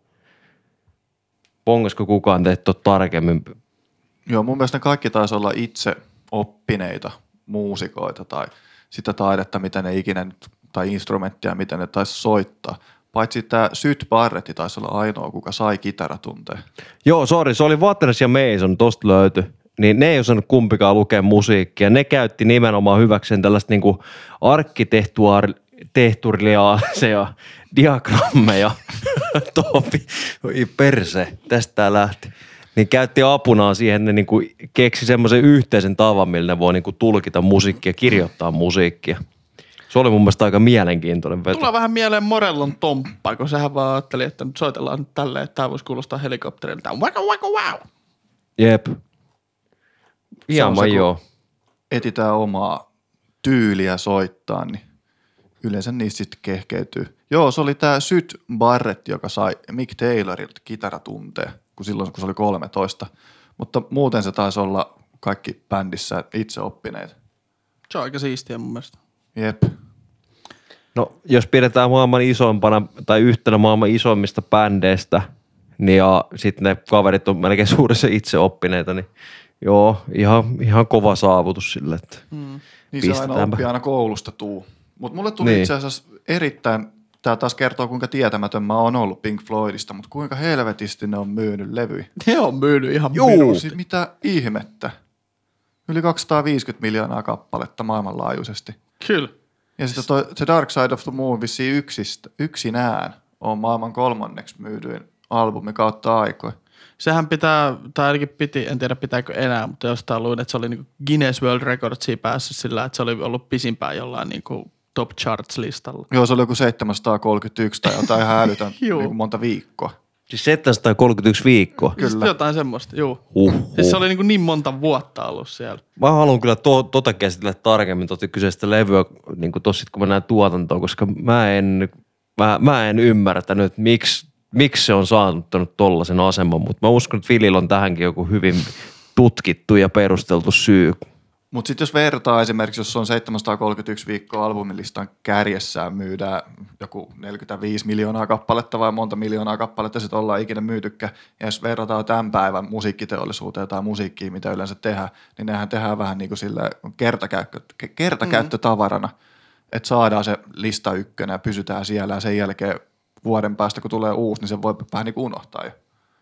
Niin, että toinen on pysynyt niin kuin monia kymmeniä vuosia siellä kärjessä, herättää tuntemuksia tänäkin päivänä. Että hyvä esimerkki tuosta niin kuin, niin kuin nykyaikaisesta musiikista, esimerkiksi tämä Despacito, mikä oli silloin pari vuotta sitten. Niin kuin on sitä enemmän kuin se oli. Onko siitä niin kuin on varmaan kymmenen. On se varmaan viisikymmentä vuotta. Vi- eikä, no viisi vuotta no, ehkä voi olla. No ihan ei sillä nyt niin väliä, mutta kuitenkin silloin kun se tuli, niin sehän nimenomaan tämmöinen, tehtiin yksi biisi, joka pysyi sen niin kuin, no se oli oikeastaan sen kesän, niin se oli silleen, niin kuin, että kai, se soi ihan kaikkea. Hyvä, että Radio Rockikin ruvennut soittamaan sitä. Despacito on julkaista vuonna kaksituhattaseitsemäntoista. No on siitä aikakauan, huhhuh, viisi, kuusi vuotta, kuusi no, vuotta se olisi ketään. Aika menee nopeasti. Mutta kuitenkin. Mutta joo, toi oli kyllä mielenkiintoa, että miten toi esimerkiksi Dark Side of the Moon on saavuttanut tommosen niinku aseman. Ja se on ihan kulttilevy. Jep. Ja no. Mä voin myös sanoa, että varmaan oikeasti paljon siitä myös on se, että miten se on periaatteessa päätynyt kaikkeen populaarikulttuuriin ja muuhun, niin onhan toi niinku todella ikoninen kansikuva myös siinä. Se on totta. Se on totta. Ja nyt jos ei ihan liian syvällä Dark Side of the Moonin, niin yksi asia, mikä mua, no ei nyt yllättänyt, mutta mitä mä havainnoin, niin Pink Floydihan hyvin pitkälle niin kuin oikeasti lop- tietystä pisteeseen eteenpäin ollut live-bändi. Mm. Että niin kuin just silloin alkuajoista kun lähtee, niin alettiin jossain vaiheessa niin kokeilemaan hyvin paljon niin kuin valoilla ja valoefekteillä kaikkea touhuta ja muuta ja sitten jos tuossa kun päästään niinku tuotantoon, niin Animals ja Wall kiertueilla sitten, niin tämä homma oli kasvanut pikkusen isommaksi sitten tästä alkusetistä. Ja niinku niitä kun katsoin, silleen wow, että mitä helvetissä oikein tapahtui. Mm. Se oli ihan surprise. Siis eniten olisin halunnut olla minkään keikalla, niin jonkun niinku Prime Pink Floydin keikalla. Mä halusin kyllä olla Metallican Moskovan keikalla. Sillä mä selvisin hengissä sieltä. Ai niin, siinä on tuollainen lisäjuttu, että selvii hengissä. Niin, että se pitäisi olla. Aa, se on vaikeampi sitten. Mutta oli hyvä nosto toi, että niinku enemmän live-bändi. Ja mä mietinkin tätä, kun mä kuuntelin, niin varmasti toimisi paljon paremmin, jos kuulisi livenä. Tai jollain klubikeikalla, että ne soittaisi siellä. Kuin että jos miettii jotain stadionkeikkaa, niin varmasti siellä, kun kaikki huutaa, blä, blä, blä, pitää muutenkin seistä kaikki ne kaksikymmentä minuuttia pitkät biisit ja muutenkin keskittyä tosi intensiivisesti siihen, mitä ne tekee. Mä veikkaan, että se kävisi aika raskaaksi, mutta sitten jos se ympäristö olisi sellainen, että saisi istua ja keskittyä ja katsoa, kun ne soittaa, niin mm. mä veikkaan, että toimisi paljon, paljon paremmin. Mä veikkaan kyllä ihan samaa ja sitä mä mietin, että tää, niin kuin mun fiilikset oli siinä, kun mä etin näitä live-esiintymisiä, niin mä olin sillä, että hetkonen, että tää nimenomaan mitä Lex sanoi, että tää toimisi livenä varmaan tosi paljon paremmin kuin tällä, että sä kuuntelit jostain nappikuulokkeesta, niin mistä nyt ikinä kuunteletkaan. Että sulla on niinku se visuaalisuus siinä taustalla, mikä tukee sitä biisiä. Et musta tuntuu, että hirveän paljon niinku Pink Floydissa on sitä, että se pitää olla se visuaalinen tuki siellä sille biisille, ainakin jossain kohin. Että sit mä, sit mä ymmärrän sen taiteellisen näkökulman, mikä sieltä tulee. Että se niinku visuaalisuus tukee sitä, mitä sä kuulet. Niin se on mun mielestä niinku, mitä mä löysin tosi siistejä juttuja tässä. Musta tuntuu, että se tommonen niinku live ja visuaalisuus vielä oikeastaan korostuu sitten, kun päästään niinku just siihen Animalsiin ja Wallsiin. Tai The Walliin. Öö, mä voin nopeasti sanoa tästä tuotannosta sen verran, että mä itselleni jaan tämän semmoiseen niin kuin kolmeen eri osaan, mitkä on tämä alun psykesetti, sitten on tämä Pink Floydin kultakausi ja sitten tämä niin kuin post-Waters-aikakausi, eli milloin sitten tuo Roger Waters lähti skibedi skibbaan tuosta bändistä. Eli mitä mä tässä psykesettinä niin kuin käsitän, niin se on tuosta Öö, ekasta albumista The Piper at the Gates of Dawn, sieltä sitten aika lailla tuohon Dark Side of the Mooniin, sitten mikä on se niinku kulta-aika, niin on Dark Side of the Moonista sitten tuonne Final Cutin loppuun ja sitten nämä kolme viimeistä olisi tämä tota, niinku post-Waters-aika.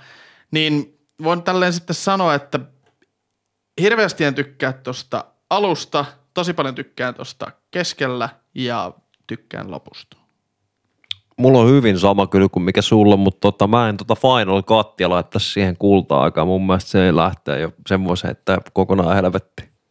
No joo, en mä siis sano, että se niinku, mun mielestä hirveän hyvä levy olisi, mutta mä lasken sen, koska siinä vielä oli niinku Roger Waters oli puikoissa, niin jos tämmöiseen niinku, aika niinku rajuun kolmijakoon tämän bändin pistää, niin mä jakasin sen noin. Ketäs ylipäätänsä tässä vaikuttaa tässä kyseisessä bändissä? Ollaan name-dropattu muutamia, mutta... Joo, eli siellä on Roger Waters soittaa bassoa, sitten alkuun oli ö, Syd Barrett, oli niin kuin laulajana ja kitaristina. Richard Wright, se on niin kuin syntikkaa ja koskettimia, ei syntikkaa, mutta koskettimia. Ja sitten Nick Mason, niin hän on sen bändin rumpali. Ja sitten tähän on sitten myöhemmin tuli, kun tosiaan tämä Syd Barrett sairastui mielisairauteen ja hän sitten lähti, jätti bändin ja hänelle todettiin siis skitsofreenia, niin hän lähti menee ja sitten sen tilalle tuli tämmöinen laulajakitaristi kuin David Gilmour, joka tuli alkuun niin kuin live-keikkakitaristiksi siihen ja sitten myöhemmin, kun sitten tämä Barrett poistui ihan kokonaan tästä bändistä, niin sitten hän tuli siihen niin kuin puikkoihin. Niin poistui toistaiseksi, kunnes sitten palasi taas. Ei, sori Barrett, Barrett. Nyt meni varaitti sekaisin. Joo, ja sitten Wright lähti meneen myös hänen niin kuin, hän, hänellä todettiin masennus sitten tuolla, oliko se nyt Animalsin aikaa, ja sitten hän lähti siitä pois ja sitten palasi vasta sitten sen jälkeen niin kuin myöhemmin sitten tuohon, kun Waterskin oli poistunut bändistä. Eikö Wright kuitenkin tehnyt Wallille vielä niin kuin sillä, että se käyntössä pakotettiin eroamaan bändissä, mutta se teki niin kuin palkallisena artistina siihen kuitenkin äänityksiä. Että se ei ollut niinku osa bändiä enää, mutta palkattiin mahal... tekemään Joo. nämä äänitykset loppuun. Muistelen jotain tämmöistä. Ja mun lähteet kertoi sellaista, että tämä Barretti, joka on siis Pink Floydin perustajajäseniä, niin että häntähän ei virallisesti ilmeisesti diagnosoitu niinku mihinkään. Mm. Että se oli nimenomaan se ongelma, että bändiystävät ja lähipiiri niinku patisti, että nyt mee, mee hoitoon, tee jotain, mutta hän oli kovin vastahakoinen ottamaan apua vastaan keltään ulkopuoliselta ja yritti itse pärjää. Mutta sitten ilmeisesti jälkikäteen, kun ollaan spekuloitu ja niin. nämä ammattilaiset on katsonut käyttäytymistä ja kuullut tarinoita, niin on tullut siihen tuloksen, että todennäköisesti skitsofrenia siellä taustalla. Ja yksi iso tekijä tähän skitsofreneen laukaisuun ei varmaan nyt, jos Pink Floydia vähänkään tuntee ja varsinkin alkutuotannolla, niin ei ole varmaan yllätys psykedeelliset huumeet, oli aika isona osana. Kyllä, ja tämä Barrettihan käytti niitä huumeita oikein paljon silloin. Nimenomaan. Ja se on kyllä surullista, mitä mä oon tästä kanssa herrasta sitten kuullut ja niin kuin lukenut, että, että se oli niin kuin tosi iloinen ja semmoinen, että se niin kuin oikein huokui sellaista elämän iloa ja tosi niin kuin kantava voima tässä niinku bändissä. Ja sitten miten tämä sitten rupesi niinku laukeamaan oli se, että et niinku ennen miten hänellä oli ollut tällaiset iloiset silmät ja muuta, niin sitten sille, sen tilalle tuli vaan semmoinen niinku lasittunut vähän niin kuin zombin katse. Että hän ei oikein katsonut mitään, hän katsoi vähän niinku kaiken läpi. Ja sitten se rupesi myös näkymään paikoin siinä näiden keikkailussa, että sitten se livekeikolla saattoi vaan niinku lagata siellä jossain niinku soittamassa sitä sen kitaraa ja sitten saattoi soittaa niinku koko keikan, keikan niinku samaa nuottia. Koko ajan vaan samaa nuottia nuotin perään ja se oli sen mielestä siistiä. Ja sitten kun nämä bändi oli koittaa niin sanoa sille, että, että, niin että hei, että huomaat sä, että, että kaikki ei ole niin oikein hyvin, niin hän oli just siinä ollut silleen, että, niin että ei, että tämä on niin taidetta ja tämä on sitä, että, että niin huomaa, että hän ei ihan ollut tässä maailmassa. Aika, aika rankka taas tolleen niin miettiä, mitä jollain flippannut tolleen, mutta mm. kyllä se niin kuin, no niin. No eikä siitä sen enempää tarvitse selittää ainakaan nyt toistaiseksi, mutta tota.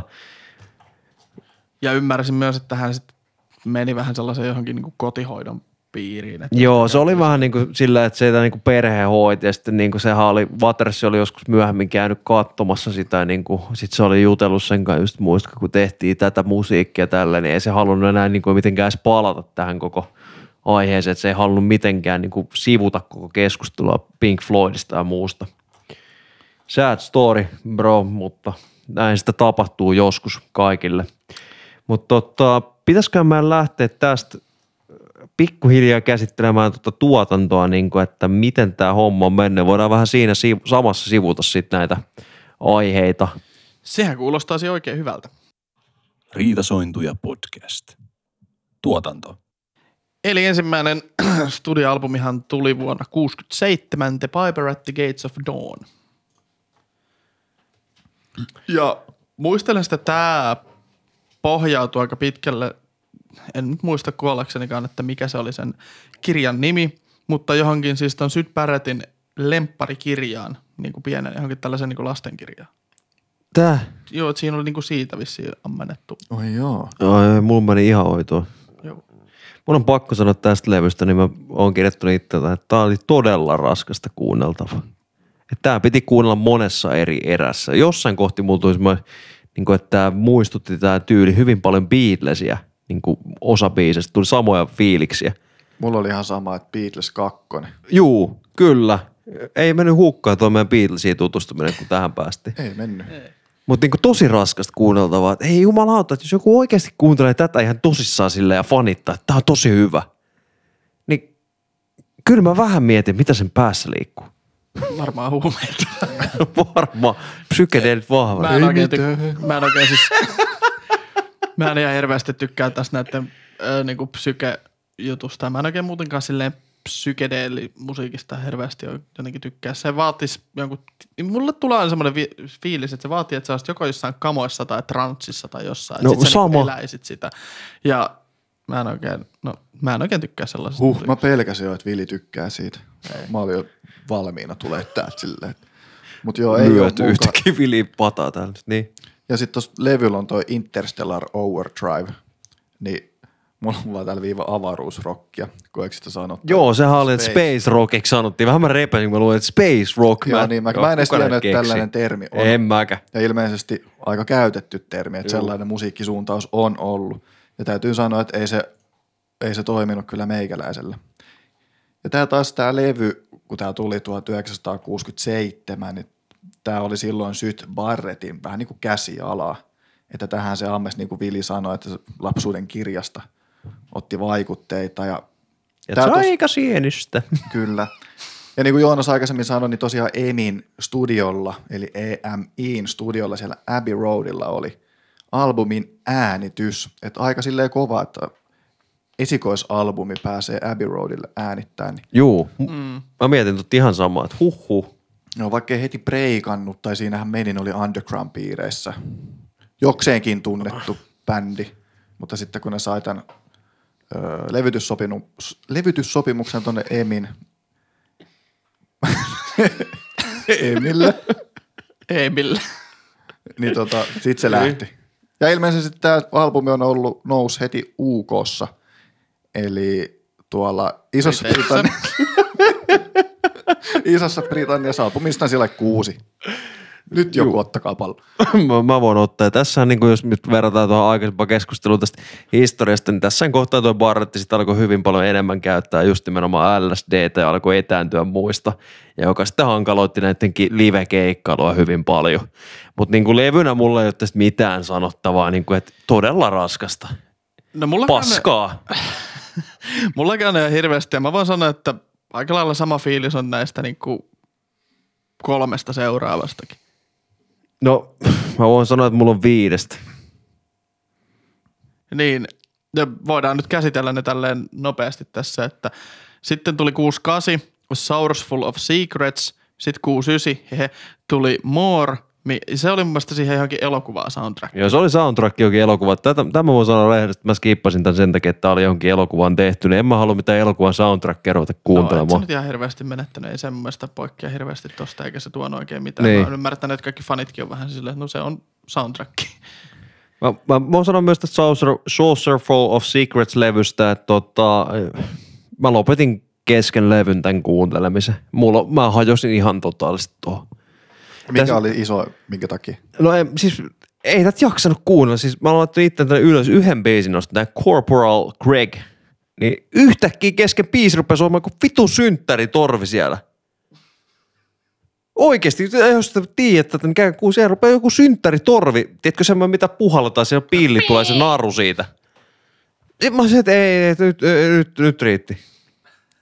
Itse asiassa mulla on muistiinpanoissa just tuossa Corporal Glegistä tällä, että hämmentävä pillipiiparikohtaus, joka, joka luo surkuhupaisen ja lähes klounimaisen vaikutelman sotaa osallistuen näineestä sankarillisuudesta ja siitä, mitä veteraanit saivat siitä itselleen. Sota on lähtökohtaisesti aina hyvin surullinen tapahtuma, katsoo sitä mistä suunnasta tahansa, ja loppupeleissä yksilöt joutuvat maksamaan siitä isomman hinnan. Tällainen mulle tuli siitä kohtauksesta mieleen, kun mä Oho. luin peräti ne lyriikat. Ai nyt sä menit oikeasti tutustumaan, että mistä tämä oikeasti kertoo. Joo, kun mä ihmettelen, että miksi joku on innoissaan siitä, että tulee sodasta ja saa lahjaksi jonkun jala. Mä olin silleen, että häh? Eikä Ai, kukaan... Mä en, siis nyt, nyt on jätkä on mennyt kyllä aika syvää päähän tämän biisin suhteen. Siis mä en ole kuunnellut kun tämän biisin silleen, että tää on skeida. Mulla ei ole mitään intressiä mennä tuon, mutta siis tosta kun toi kertoo? No siis näen mä sen. Tulkitse. En mä tiedä, onko se pillipiiparikohtaus oikeasti sitä. Mutta siis on. Menee sotaan ja sitten tulee sodasta ja saa lahjaksi jalan ja se on siitä innoissaan. Ja... Mitä? No aika lailla silleen, että jee, jee, katsokaa, olen nyt tämän sotasankari. Ja sitten sittenhän, no mielenkiintoista. Täytyypä kuunnella toi biisi tässä niinku ihan oikeasti ajatuksen lukee nuo sanatkin, koska voi olla, mä meni aivan... Miss, mitä, söit sä vahingossa jotain vääriä keksejä, kun sä kuuntelit tuolla? Mä tilasin kotipizza sienipizza. Shout out. Ei ollut maksettu mainos. No okei, okay, mutta ei oikeasti mun täytyy kuunnella toi, koska mielenkiintoinen nosto ja hauska, me molemmat tartuttiin samaan biisiin tosta levyltä, mutta muuten ei niinku mun sen enempää. Toi täytyy kuunnella uudestaan. Joo, toi uudestaan. Olikin ainoa juttu, mikä mulla oli tässä. Joo. Mun mielestä toi oli semmoinen ihan jees. Mun mielestä se oli parempi kuin se eka. Mutta toi Joonaksen kanssa, mitä kävi, niin mulle kävi tässä, ku, onko tämä nyt, minä vuonna tämä tuli, mutta umma kumma. Aa, umma kumma, kuusi yhdeksän. Joo, tuli kanssa, niin mulla kävi siinä, että mä en pystynyt tätä kuuntelemaan loppuun. Tämä oli mun mielestä täynnä jotain semmoisia kirkumisia ja ääniä ja kaikkia muuta. Ja sitten mä olin, että niinku, mä en oikein saanut missään semmoista melodiasta kiinnittää muuta. Ja sitten mä olin, että joo, nyt pitää lopettaa tai muuten hajoaa kuppi. Mäkin kilahin. Sama. Mä kuuntelin tätä. Sama. Siis mä oon kirjoittanut... Iso vitsi. Juu. Ja siis toi kilahtaminen. Niin se, se on oikeasti. Siis mä laitan tähän, että kokonaisuutena tää varmaan yrittää jotain tarinaa kertoa. Ja tää on jonkun mielestä varmaan tosi, tosi niinku taiteen levy, tosi hieno. Mut niinku ei tää mulle aukea. Ainoa tää tunteet, mitä tää mussa herätti, oli ärsyntyminen, ahdistus ja lopuksi sekoaminen. Ja niinku Leksa sanoi kilahtaminen. Niin. Mulla on itse asiassa fun fact tästä, tämä ummagumma on semmoisen itse asiassa Porcupine Treen solistin Steven Wilsonin lempi Pink Floyd-levy. Ja hän on perustellut sitä ainakin jossain haastattelussa sillä, että että tämä on niin erilainen kuin kaikki muut, niin hänen mielestään on sen takia siisti. Mä ymmärrän kyllä toisaalta. Harvinaisen mutta... kunnon snowflake. Niin. niin. Mutta mä, mä ajattelin, että no annetaan tälle vielä mahdollisuus, ja menin kuuntelemaan sitä uudestaan. Sitten mä olin, kuuntelin taas puoleen väliin, mutta ei. Mä voisin... Mä voisin kaksi biisin nostoa ottaa tästä. Tai niinku vaikka itse asiassa viisi biisin nostoa. Eli Sisyfus ykkönen, kakkonen, kolmonen ja nelonen. Mä mietin, miksi nämä on jaettu keskenään. Ja niin kun, miksi, kun näillä on kaksikymmentä minuutin biisejä, niin miksei nämä neljä voi olla samaa biisiä? Mutta sitten niin tämä, mitä mietin tästä, että tämä alkaa hienosti tämä niin sarja. Mä että alkaa hienosti, mä olisin, että okei, tämä voi olla, niin nyt, nyt ollaan jännän äärellä. Sitten tämä menee seuraavaan, tämä rupeaa eskaloitumaan, eskaloitumaan, eskaloitumaan. Loppujen lopuksi tämä on aivan täyttä sekoilua. Ja sitten tuli jossain kohtaa, mä olisin, onko se kolmonen vai nelonen, niin tuli semmoinen fiilis, että ihan kuin olisi itse jossain kotipileissä hakkaamassa, tiedätkö, pianoa ja möykkäämässä siihen, että la, la, la, la, ja toinen rupeaa soittaa kitaraa kaula, toi kravaatti päässä siinä vieressä hakkaamaan sitä kitaraa. Silleen blim blum blam, niin. blum blam, blum blum blam, blum blum. Niin siinä mulla niinku, mä en rasahti, rasahti rusinetta tapahtui tää sekoaminen. Sitten tää niinku Careful with that Axe Eugene, mitä ilmeisesti livenäkin soitetaan ja osa tykkää tästä biisistä tosi paljon. Niin mä oon laittanut tää, mä kuuntelin tätäkin, että okei, voi olla mielenkiintoinen. Ja sitten yhtäkkiä Vark Viikerensä tulee soit, huutamaan sinne taustalle siihen biisiin. niin, ei, siis... Mulla alkaa nyt kilahtaa, kun mä mietin tätä levyä. Mä huomaan selkeästi. Mennään eteenpäin mun Joo, puolesta. Mennään. Mennään munkin puolesta. Sitten tuli seitsemänkymmentä Atom Heart Mother.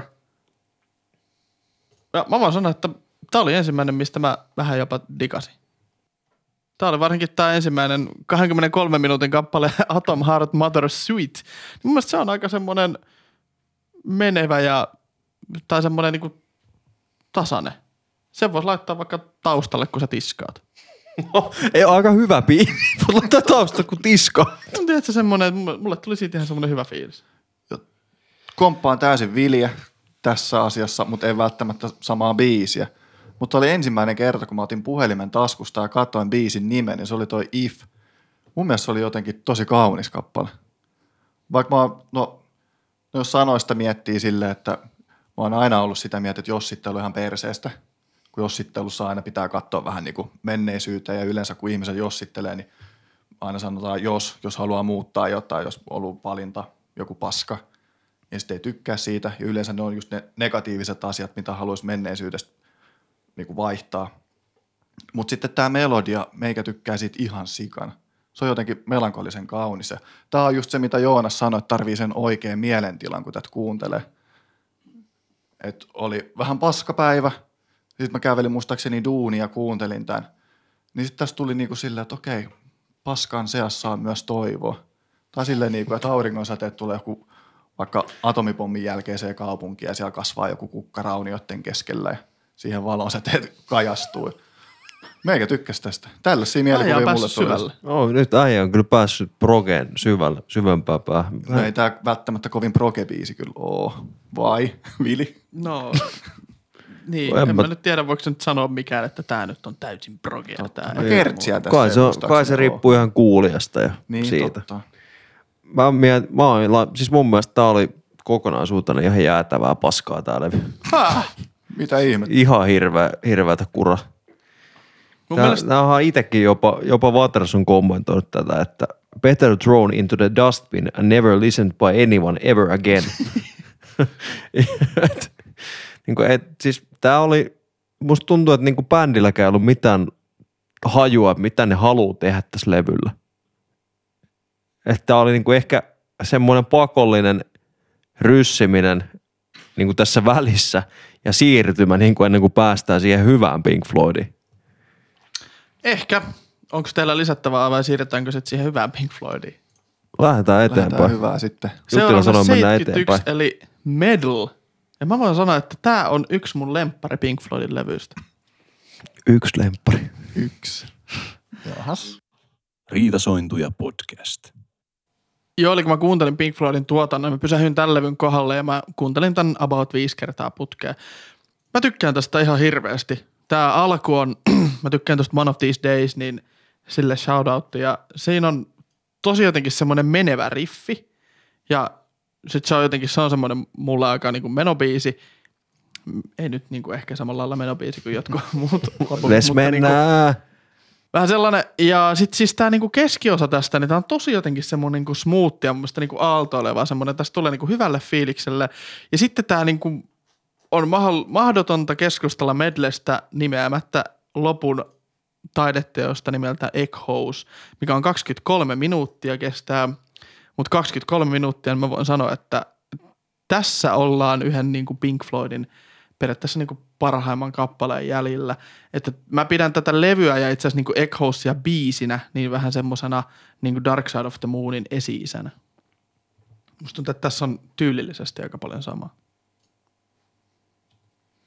Mulla, tohon, mulla kävi itse asiassa vähän samaa. Mä olin, kun pääsin tähän Meddleen, niin mä olin se, että hetkonen, että nyt niin kuin on hyvä, hyvää fiilistä. Tässä päästään siihen, mitä mä puhun tuossa ihan alussa, että se vaati sen tietyn fiiliksen. Niin nimenomaan Echoes-biisi on se, mitä mä tarkoitin. Että se oli monta, mä kuuntelin monta kertaa sen.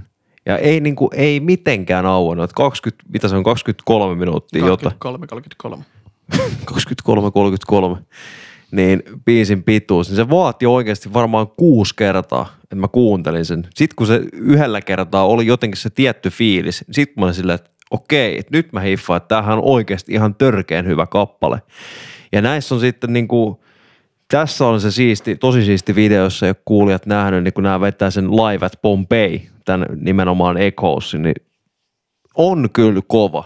Levynä en sano, että on hyvä ehkä parempaan suuntaan, mutta biisinä Echoes on kyllä ihan, ihan törkeä hyvä. Mä rupesin tykkäämään siitä. En mäkään tätä sanoisi, että tämä olisi tosi hyvä levy, mutta selkeästi parempaan suuntaan mennään. Ja Echoes voisin nostaa taas, kuten muutkin. Eipä siitä sen enempää. Sanoisin tässä nopeasti, Joonas, että kai sä tiedät, että kuusi kertaa Echoes on noin kaksi tuntia. Sä oot kuunnellut kaksi tuntia samaa biisiä. Aika sairasta muuten. Eikä vieläkään auki. Ei kun alku aukeamaan. Niin, kaksi tuntia kuuntelin putkeita Echoes, niin sitten alkoi se. Mutta tästä koko levystä, niin tämähän on, mä ymmärsin, että tämä on tehty siis silleen, että ne kaikki on soittaneet niinku erikseen jonkun oman niinku settinsä, per, niinku jokaiseen biisiin. Ja sitten ne on niinku sen jälkeen vasta niinku yhdistellyt silleen, että hei mä tein tällaista, hei mä tein tällaista, mutta mä teinpä tällaista. Ja sitten ne on niinku tehnyt siitä sellaisen levyn, että et niinku, ne ei ole yhdessä säveltänyt tätä, vaan se on niinku periaatteessa vähän tällaista niinku kaikkien summa. Ja tässähän on hirveästi sitä, että ne on niinku kokeillut kaikkia ääniä. Niin kuin tuossa Echoesissahan siinä tulee siinä keskellä joku kuuden minuutin kohta, missä ei oikeastaan niinku soiteta mitään. Ja siellä vaan soi näitä niinku periaatteessa luolassa kaikuvia jotain ääniä. Mm. Niin, niin siinäkin, siis just tässä biisissä, että siinä on vaan kokeiltu silleen, että hei, tästä tulee siisti soundi ja tästä tulee. Mä muistan, että siinä oli jotain taas uutta teknologiaa silloin aikanaan käytetty, mutta en nyt kuollaksenikaan muista mitään, koska ihan hirveästi. Varmaan kiinnostaa. Liittyen tähän äänitysteknologiaan, niin kuin biittis tunne kasiraitanauhurit, niin jotain olisiko se sama itse asiassa aikaa? Se voi olla, että se kasiraitanauhuri tuli sieltä. Mitäs tuo Leksa hymyilee tuon noin paljon? Mä vaan nauran noille ulinoille. Mutta se loppu on ihan pirun hyvä. Aivan jäätä. Juu, mä tykkään kanssa. Mutta lähdetäänkö tuon seuraan Obscure by Clouds? Juu, lähdetään tota, vaan. Mä voin sanoa, että mulla ei ole tästä mitään sanottavaa. Tää ei, täältä ei noussut mulle mitään. Ehkä kitara otti vahvempaa roolia tässä levyllä verrattuna aikaisempaa tuotantoa ja biiste ei ollut ehkä niin sekavia, että oli ehkä jotenkin selkeämpi kaava näissä, mutta kyllä tää on aika heikko levy mun mielestä kokonaisuus. Tässä on mitään mieleenpainovaa niin kuin tässä levyllä. Komppaa ihan täysin, ei mieleen. Juu. Sanot mieleen painavaa. Ei oikein ihmeellistä. Tää oli vähän tämmönen. Ja tää levy oli siis totta seitsemänkymmentäkaksi. Vuotta ennen kuin tapahtui jänniä ja kummia. Eli seitsemänkymmentäkolme, kun Pink Floyd julkaisi niiden ylivoimaisesti kyllä suosituimman teoksen, eli The Dark Side of the Moonin. No, haluatteko te sanoa tästä jotain? No, Joonas sanoi aikaisemmin, että hän ei ymmärtää. Mä veikkaan, että sulla on niin paljon tässä sanottavaa, että voi olla ehkä helppo, jos minä ja Leksa heitellään nopeat, nopeat kommentit, ennen kuin jätkä ottaa podcastin haltuun. Mutta totta. Pienet öö, paineet sieltä. Mä, tässä levy niin alkoi ehkä kokonaisuus niin kuin vihdoin toimimaan edes hieman. Niin kuin, että nyt oli levy, levynä kokonaisuus ihan ok. Että tämä meni tämä levy hyvin nopeasti, niin kuin vierähti ohi. Ja tämän jakso keskittyä tähän levyyn. Ja tässä on tosi paljon hyviä biisejä. Tän on tosi paljon. Mä sanon neljä hyvää biisiä. Time, Money, Breathe, viisi, uh, Us and Them ja On the Run, joka itse asiassa mun mielestä oli aika suhteellisen ahistava kappale ihan yhtäkkiä tuolta. Mutta tota, sit niinku sitä mä en niin kuin ymmärrä, että miksi tämä oli niin jäätävän tykkilevy, niin kuin, että miksi tämä pysyi niin kausia kädessä, mikä tässä teki semmoisen. Että mä en niin kuin päässyt tähän sisään, miksi tämä on muka niin hyvä levy. Mä odotin paljon enemmän tältä. Onko Lexalta kommentoitavaa? Mäkin odotin tältä ehkä liikoja, voisin sanoa näin. Mutta tota, mä tykkään tästä levystä aika paljon. Täällä on tosi hyviä biisejä. Esimerkiksi toi nelosraita Time, niin tykkäsin erittäin paljon. Se on kyllä aika kova kipale. Se, Se on. on. Mutta tohon, mutta tohon, tohon, tohon, että minkä takia joku on niin suosittu, niin se on varmaan erittäin vaikea kysymys. Osaako Vilja vastata? Itse asiassa suoranaisesti en, koska mä nyt tein tässä semmoisen tietoisen valinnan, että koska näillä on niin paljon näitä musiikkia, mä en ehkä niin kuin jokaisesta jaksa lähteä etsimään, että minkä takia vaikka niin kuin yleisö ja media on pitänyt sitä suosittuna, mutta mä oon kirjoittanut tänne niin kuin omia mietteitäni tästä, koska loppujen lopuksi tähän tämä meidän podcasti on. Juurikin näin, ja anna palaa. Tuo oli erittäin hyvä täynnistä, että ei kaikkien tarvitse olla niin kuin faktaan perustuvaa, vaan nimenomaan meidän mietteesi. Joo. Mielipide on vaikea taistella faktan kanssa. Kyllä. Ja just mä oon näin kirjoittanut tänne, että tämähän on kokonaisuutena ihan jäätävä. Et tässä nyt tulee ensimmäistä kertaa, niin kuin me puhuttiin siinä alussa, että on vaikea soittaa yhtä kappaletta, koska siihen tulee niin kuin pala edellistä ja pala seuraavaa kappaletta mukaan. Ja tässä niin kuin tematiikkahan on sinällään vähän synkkä. Se pyörii niin kuin jotenkin yhteiskunnan ongelmien ja sitten toisaalta myös jollain tapaa niin kuin avaruuden keskellä. Tätähän myös sanotaan vähän sellaiseksi niin kuin kuulevyksi. Että kuulemme. Juu, että ollaan niin kuin silleen kuussa alkaa. Tietysti mua nauratti niin kuin se space rockki tosta, koska tämähän on myös tavallaan vähän niin kuin space rockia. Vähän joo, mutta ehkä niin pahasti. Joo, ja sitten täällähän niin kuin puhutaan just silleen yhteiskunnan ongelmista. Tämähän on myös aika pitkälti myös ton Watersin käsialaa. Niin kuin esimerkiksi tämä biisi niin kuin Time on myös sitä, että kamppaillaan aikaa vastaan, että niin kuin alussa tuntuu, että nuorempana sulla on niin kuin tosi paljon aikaa, sitten se vaan menee ja sä koetat vähän tappaakin sitä aikaa, makoillaan auringossa alle silleen, että no oispa nyt seuraava päivä ja tulisipa jotain tämmöistä. Ja sitten taas niin kuin sun elämässä niin kuin ei ole sitten tässä, kun sä pääset aikuisuuteen ja työelämään ja muuhun, niin se tuntuu, että sitten niin kuin aikaa ei olekaan hirveästi ja sitten se yhtäkkiä menee tosi nopeasti ja sä et oikein kerkeä tehdä mitään. Ja sitten se niin kuin sun loppuelämä menee vähän siinä, että taistellaan aikaa vastaan, että vitsi, kun mulla ei enää ole aikaa jäljellä. Joo, tuo Time herätti mussakin aika vahvoja tuntemuksia nimenomaan siihen nykypäivään, kun ollaan hengaillaan siellä somessa ihan saatanasti mm. tai eletään some-maailmaa sohvan pohjalta. Ja sitten yhtäkkiä huomataan, että ollaankin kuusikymppisiä, ei ole tehty yhtään mitään, kaikki Jep. muut menee eteenpäin. Mulla, on, mulla oli täysin samat fiilikset, mitä te nyt käytte tuossa. Ja nimenomaan tuo, mitä Leksa sanoi tuosta somemaailmasta, että kun eletään somessa sohvan pohjalta, Kyllä. niin toi on aika, toi on todella tarkka kuvaus nykymeiningistä, mutta sam, niin kuin humoristinen, mutta samalla täysin todenmukainen. Että sitähän se on hyvin monelle, ja se on hyvin surullista kyllä niin kuin loppujen lopuksi, niin kuin, että miten se menee. Se on myös tosi jotenkin sellaista surullista, että huomata myös sitten niistä, että jos sen kerran teet jotain muuta, niin sitten on pakko poistaa niin kuin aina someen laittaa kuvat ja muut tämmöistä, että Jep. ei mä todista muille, että mä elän. Jep, just tää, että katsokaa, minä elän oikeaa elämää. Sitten kaikki muu on wow. Joo, sen huomaa. Wow, sä oot tullut Ibizalla. Sen huomaa saatana, jos, no uusi vuosi oli vähän aika sitten, no jos on hienot raketit, niin kaikki kuvaa niitä puhelimien läpi.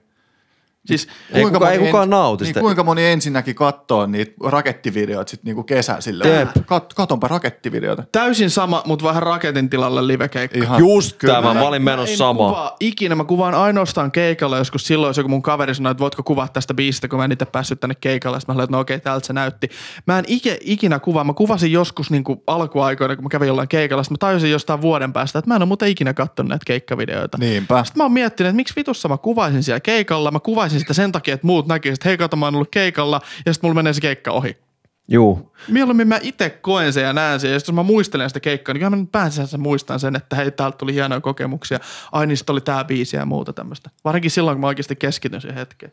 Sama homma, sama homma. Ja siis mä oon meidän podin takia niin jollain keikolla ottanut pieniä klippejä niin kuin keikan sisällöstä. Ihan sen takia, että niin kuin muut, jotka meitä seuraa somessa ja saattaa päästä siihen nähdä, että minkälaista siellä oli, mutta niin mäkin haluan niin paljon keskittyä se itse hetkeen kuin voi olla.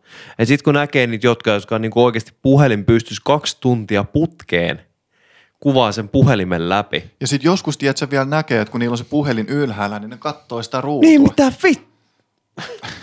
Vetää huuru. Vetää. Ja, mut siis, joo, kyllä. Mut siis toi on niinku, toi on ihan sairasta. Pitäisi tehdä joku, se olisi hienoa, kun joku bändi ottaisi niinku käyttöön. Meidän keikalle ei saa tuoda puhelimia ollenkaan. Tai että saatte tuoda Nokian kolme kolmekymmentä, missä ei ole kameroita. Tai itse jotain. Asiassa, kun olin siellä Porcupine Treen keikalla, niin sehän oli puheliton keikka. Että nehän, siellähän oli plakaatteja ja kaikkea muuta, että ethän kuvaa keikalla, ethän käytä puhelinta keikalla. Toi on ihan siisti. Jep. Toi on hyvä.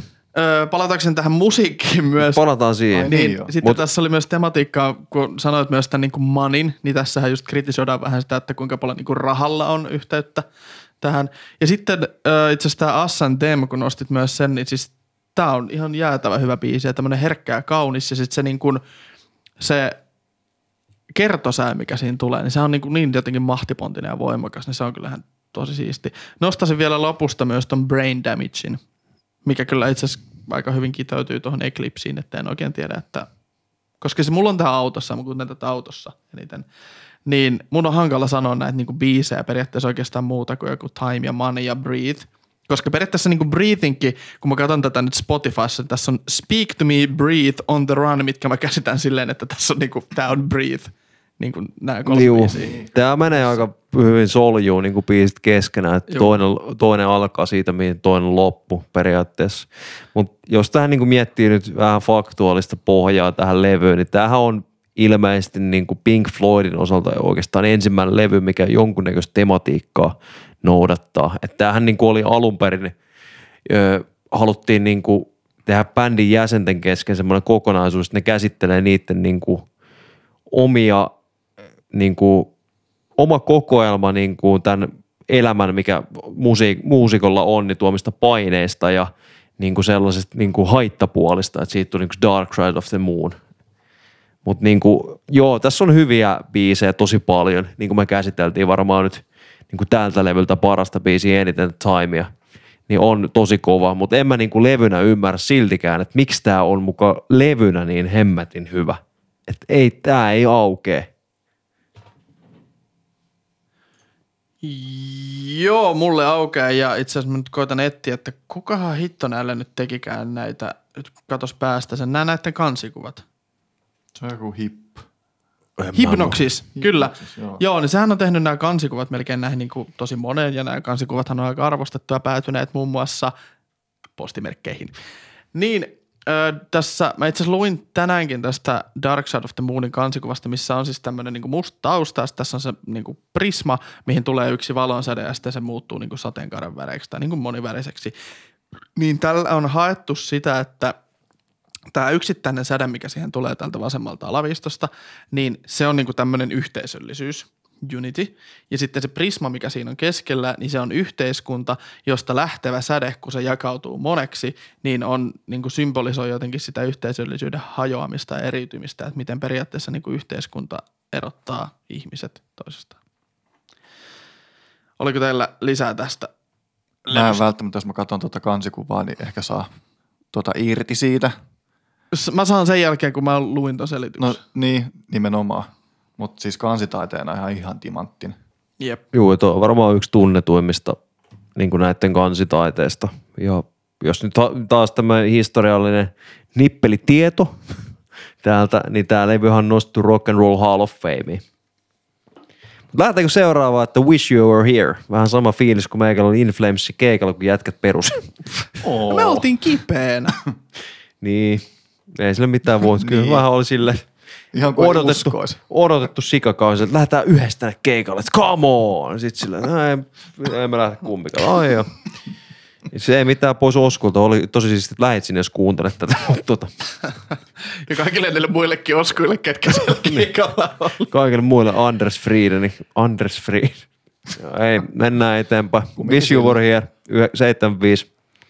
Joo, uh, unohtu sanoa tuossa aikaisemman kohdalla on se, että tästähän lähtee mulle semmoinen ehkä niinku kolmen albumin sarja, mitä parempaa mä en oikein tiedä, että mitkä olisi niinku kolme peräkkäistä albumia. Joskus jos käsitellään Porcupine Treetä, niin siellä on kolme, mitkä on mulle ehkä jopa vielä tärkeämpiä ja mun mielestä parempia, mutta, mutta onhan nämä niinku siis kova. Dark Side of the Moon, Wish You Were Here ja sitten sen jälkeen tulee vielä Animals, mihin mennään kohta. Mutta tämä Wish You Were Here, niin tässähän on siis samanlainen, samanlainen tematiikka. Tämähän myös pyörii aika paljon Syd Barrettin ympärillä. Tämä on hänelle vähän semmoinen tribuutti tehty, että olisitpa täällä. Ja varsinkin tämä niin kuin Shine On You Crazy Diamond, niin tämähän on niin kuin käytännössä siitä, että niin kuin Syd Barrettista semmoinen tribuutti sille, että, että olet niin kuin hullu timantti. Sillä oli paljon annettavaa musiikille, mutta sitten hulluus vei. Niin, just niin kuin sä sanottu alussa, että, niin kuin, että silmät loisti kuin aurinko aikoinaan. Mm. Ja sit se niin kuin meni siihen lasittuneeseen katseeseen. Ja itse asiassa tätä myös on hirveästi siinä biisissäkin on tällaista samanlaista tematiikkaa. Joo, kyllä, kyllä. Siitä. Ja tässähän niin kuin tematiikkana on vähän tämmöinen niin kuin poissaolo. Ja sitten myös toisaalta sit se, että esimerkiksi tässähän on Welcome to the Machine ja Have a Cigarhan myös kritisoivat sitten musiikkiteollisuutta, että miten ne houkuttelevat nuoret artistit mukaan tämmöiseen levytyssopimuksiin ja eivät sitten loppujen lopuksi anna hirveästi mitään niille ja ovat niinku poissa olevia. Musiikkimaailma on raakaa peliä. Tätä kun levyä kun mä kuuntelin, niin mulle tuli kauhean surullinen olo jotenkin. Tää on mun mielestä aika surullinen levy. No, on kyllä aihekin. Niin. Kieltämättä, kieltämättä. Suht synkkä, mutta mielenkiintoinen levy. Mutta mun mielestä jotenkin todella yhtenäinen ja aika hienokin kokonaisuus. Joo, mun mielestä tässä niinku toimi nyt ensimmäistä kertaa oikeasti kaikki pisti yhteen. Tämä kuljetti sen levyn läpi ja kertoi sitä tarinaa. Niin ensimmäistä näin, kertaa? Tähän asti kyllä, niin kuin näistä Tää levyistä. Helvettiä. Siis Pink Floydin levyistä. Puhuta. Dark Side of the Moon. Ei, kun nimenomaan sanoin, että ei se mun mielestä mene. Se on vähän semmoinen, että he, eh. Okei. Okay. Se on yliarvostettu levy Dark Side of the Moon. No ei kai siinä. No jollain tavalla voin kyllä allekirjoittaa tuonne, että jos sitä myy, se on ollut niin monta kertaa siellä, niin se on helposti tituleerattavissa, että se on yliarvostettu, mutta mä kyllä tykkään sitä hirveän paljon. Tuohon Wish You Were Here -kansikuvaan, niin mua kiinnosti, että mistä tää on niin kuin saanut ideansa, niin tää on vähän niin kuin siitä saanut inspiraation, että kun kaksi ihmistä tapaa, niin halutaan peittää ehkä niin kuin ne oikeat tunteet sieltä tausta, mitä toisesta tuntee ja niin kuin sillä idealla, ettei niin kuin satuta itseään tai niin kuin saa siitä, että se feeling getting burned, niin kuin englanninkielinen käy siitä, että niin kuin sua ei satu siinä, että sä näytät sun oikeat tunteet sille toiselle. Ja siinähän niin kuin se kansikoissa, kun on kaksi tästä niin kuin bisnesmiestä puvut päällä, niin toinen on nimenomaan liekeissä siinä. Että molemmat on niin kuin silleen perus silleen, mitä menee, no ei tässä. Niin kuin, tai jos hyvin suomalaisille tämän yrittää tulkita, niin miten menee? Ei tässä. Ah, okei. Okay. Mä myös ymmärsin, ihan että tämä Hipgnosis on myös tehnyt siis tonne niinku sisällekin, että kun sä avaat sen, niin siellä on myös tällaista samanlaista tematiikkaa olevaa niinku taidetta. Ja siellä on myös tämmöisiä jotain kuvia, missä niinku on joku hahmo, mutta sitten se hahmo onkin jotenkin silleen leikattu siitä pois. Eli just vähän niinku myös tällaista, että jos sä oot vuorovaikutuksessa jonkun ihmisen kanssa, mutta hän ei oikeasti läsnä siinä tilanteessa. Mennäänkö eteenpäin? Mennään ihmeessä. Ja nyt tulee tämä mun, niin kun, tämän mun kovan kolmikon sitten viimeinen osa, eli Animals vuodelta seitsemänkymmentäseitsemän. Sanottiinko me, että Wish You Were Here oli muuta seitsemänkymmentäviisi. Mutta tosiaan Animals on seitsemänkymmentäseitsemän. Tämähän on käytännössä niin kuin Roger Watersin vastine toisaalta vaan niin kuin George Orwellin Eläinten vallankumoukselle, missä on samanlaista tematiikkaa. Orwellin Eläinten vallankumous oli sitten tämmöinen niin kuin stalinismia kritisoiva niin kuin satiirinen teos, niin tämä on sitten niin kuin kapitalistista yhteiskuntaa kritisoiva teos, missä käytännössä niin kuin rinnastetaan yhteiskunnan toimijat eläimiin ja tämä pitää oikeastaan sellainen kolme biisiä ja intro ja outro ja nämä biisit on kaikki yli kymmenen minuuttisia. Ja tässä on, tämä on siis kuvattu siellä Batterseyn tehtaalla, missä tuolla itse asiassa näkyykin toi possu, L G, mikä on tuolla ylhäällä, ja se possuhan on ollut aika monella näiden livekeikalla mukana. Ja nopeasti tästä kansikuvasta, että he halusivat, että tätä kuvaa ei ole käsitelty mitenkään, että ne niin kuin menisi sinne kuvaamaan ihan tämän pelkän kuvan. Sitten ne oli siis palkanneet tarkkaan ampujan tänne ihan sen takia, että jos tuo possu tuolta karkaa niin kuin pois, niin sitten se ampuu sen alas, mutta sitten niillä vissiin budjetti vähän niin kuin kärsi, ja sitten se tarkkaampuja passitettiin kotiin. Oli räkäpäitä. Ekana päivänä. Ja sitten se possuhan karkas. Ja sitten se päätyi myös uutiseen, mikä antoi aika hyvää näkyvyyttä näille. Ja muun muassa haittasi siis, karkasi johonkin läheiselle lentokentälle ja haittasi siellä sitä lentoliikennettä. Ja siis ekana päivänä ne ei saanut vissiin hyviä otoksia niin kuin tuosta possusta tuolla, koska se tosiaan lähti vähän karkuteille, mutta silloin oli ollut hieno niin kuin toi ilma siellä taustalla. Seuraavana päivänä ne oli mennyt uudestaan ottaa kuvia. Possu ei ollut karannut, mutta ne oli saanut hyviä kuvia siitä possusta, mutta sitten se taivas, taivas niin kuin ilmapiiri ei ollut sitten ollutkaan niin hyvä ja sitten ne oli vähän pettyneitä niihin kuviin ja sitten ne päätyi sitten tähän, mitä ne eivät halunneet tehdä, että käsitellään se possu tästä toisesta kuvasta siihen ensimmäiseen. Jep, vähän mä repäsin tuolle sille, että hullu työmaa ja muu. Tai sitten yhtäkkiä loppui tuossa, että mä editoidaan se possu sinne. Niin kuin, ei saa ei moro. Copypasta. Jep. Siinä. Jos tuohon niin kuin biisein uppoutui sen tarkin Vili mainitsi, että ne oli niin kuin jaettu ne niin kuin biisit sen mukaan, niin kuin, että yhteiskunta on jaettu tiet, tiettyihin lajeihin. Siinä oli dogs, pigs ja sheep. Tai sheeps, kumpi se nyt olikaan. Sheep. Joo. Niin tota... Pigshän nyt oli ilmeisesti nämä poliitikot, sitten niinku korruptoituneet poliitikot, jotka pyöritti maailmaa. Sheeps oli sitten nämä, jotka niinku seuraavat käskyjä ja menevät ja näiden niinku mukaan. Tavallinen työläinen kansa. Juu, joka ei kritisoi. Ja dogs oli sitten nämä niinku business, businessmiehet kautta businessnaiset, jotka vievät asioita eteenpäin. Tässä varmaan oli tar- vielä niinku enemmän nimenomaan businessmiehet. Businessmiehet ja ylipäätään semmoiset jotkut pörssimeklarit sun muut, ketkä ei oikeastaan välitä kenestäkään muista, vaan koittavat saada niiden rahat ja houkuteltua heidän lompakot itselleen. Juu, ja tässä kohtaa Waters otti niinku paljon enemmän, niinku, että sehän kirjoitti tämän kaikki biisit tähän. Juu, ja tässä itse asiassa ihan hirveästi, kun aikaisemmilla levyillähän Gilmour ja Waters on jakanut sitä niinku lauluvastuuta, niin tässähän myös ö, oikeastaan toi, tota Gilmour ei laula missään muussa kuin Dogsin ekassa puolikkaassa, mistä on myös sanottavana, että se on ihan sika hyvänä sen niin kuin vokaalit siinä. Ja se on myös yleisesti niin kuin rankattu yhdeksi niin kuin Gilmourin niin kuin parhaista laulullisista suorituksista. Muutenhan sitten Waters laulaa noin melkein kaikki ja aika lailla noita kaikkia biisejä hän sitten hän on käyttänyt sitten myöhemmillä soul-keikolla. Tässä mä vähän Leksankaan miettin, niin tässä kohtaa tuli vähän semmoinen, kun tutustuin tähän bändiin, että toi Roger Waters on kyllä kunnon Eric Cartman. Että tuli vähän semmoinen, että kunnon mulkku toi jätkä ollut. Juu, en oikein itse ole mikään ö, ton Watersin fani, että tykkään enemmän kyllä tosta Gilmourista ja sen käsialasta.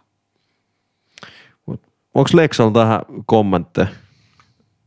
Waters-juttu vai ylipäätänsä levy? Ylipäätänsä levy. Ylipäätänsä levy mulla on sellainen, kun mä kuuntelin tätä ekan kerran ja niitä sanoja, niin mä eka ajattelin, että nämä biisit kertoo niinku ihmissuhteista. Tiedätkö, että miten ihmiset johtaa toisiin harhaa parisuhteissa tai... seurustelukumppani tekee jotain ja sitten on selkään puukottajia.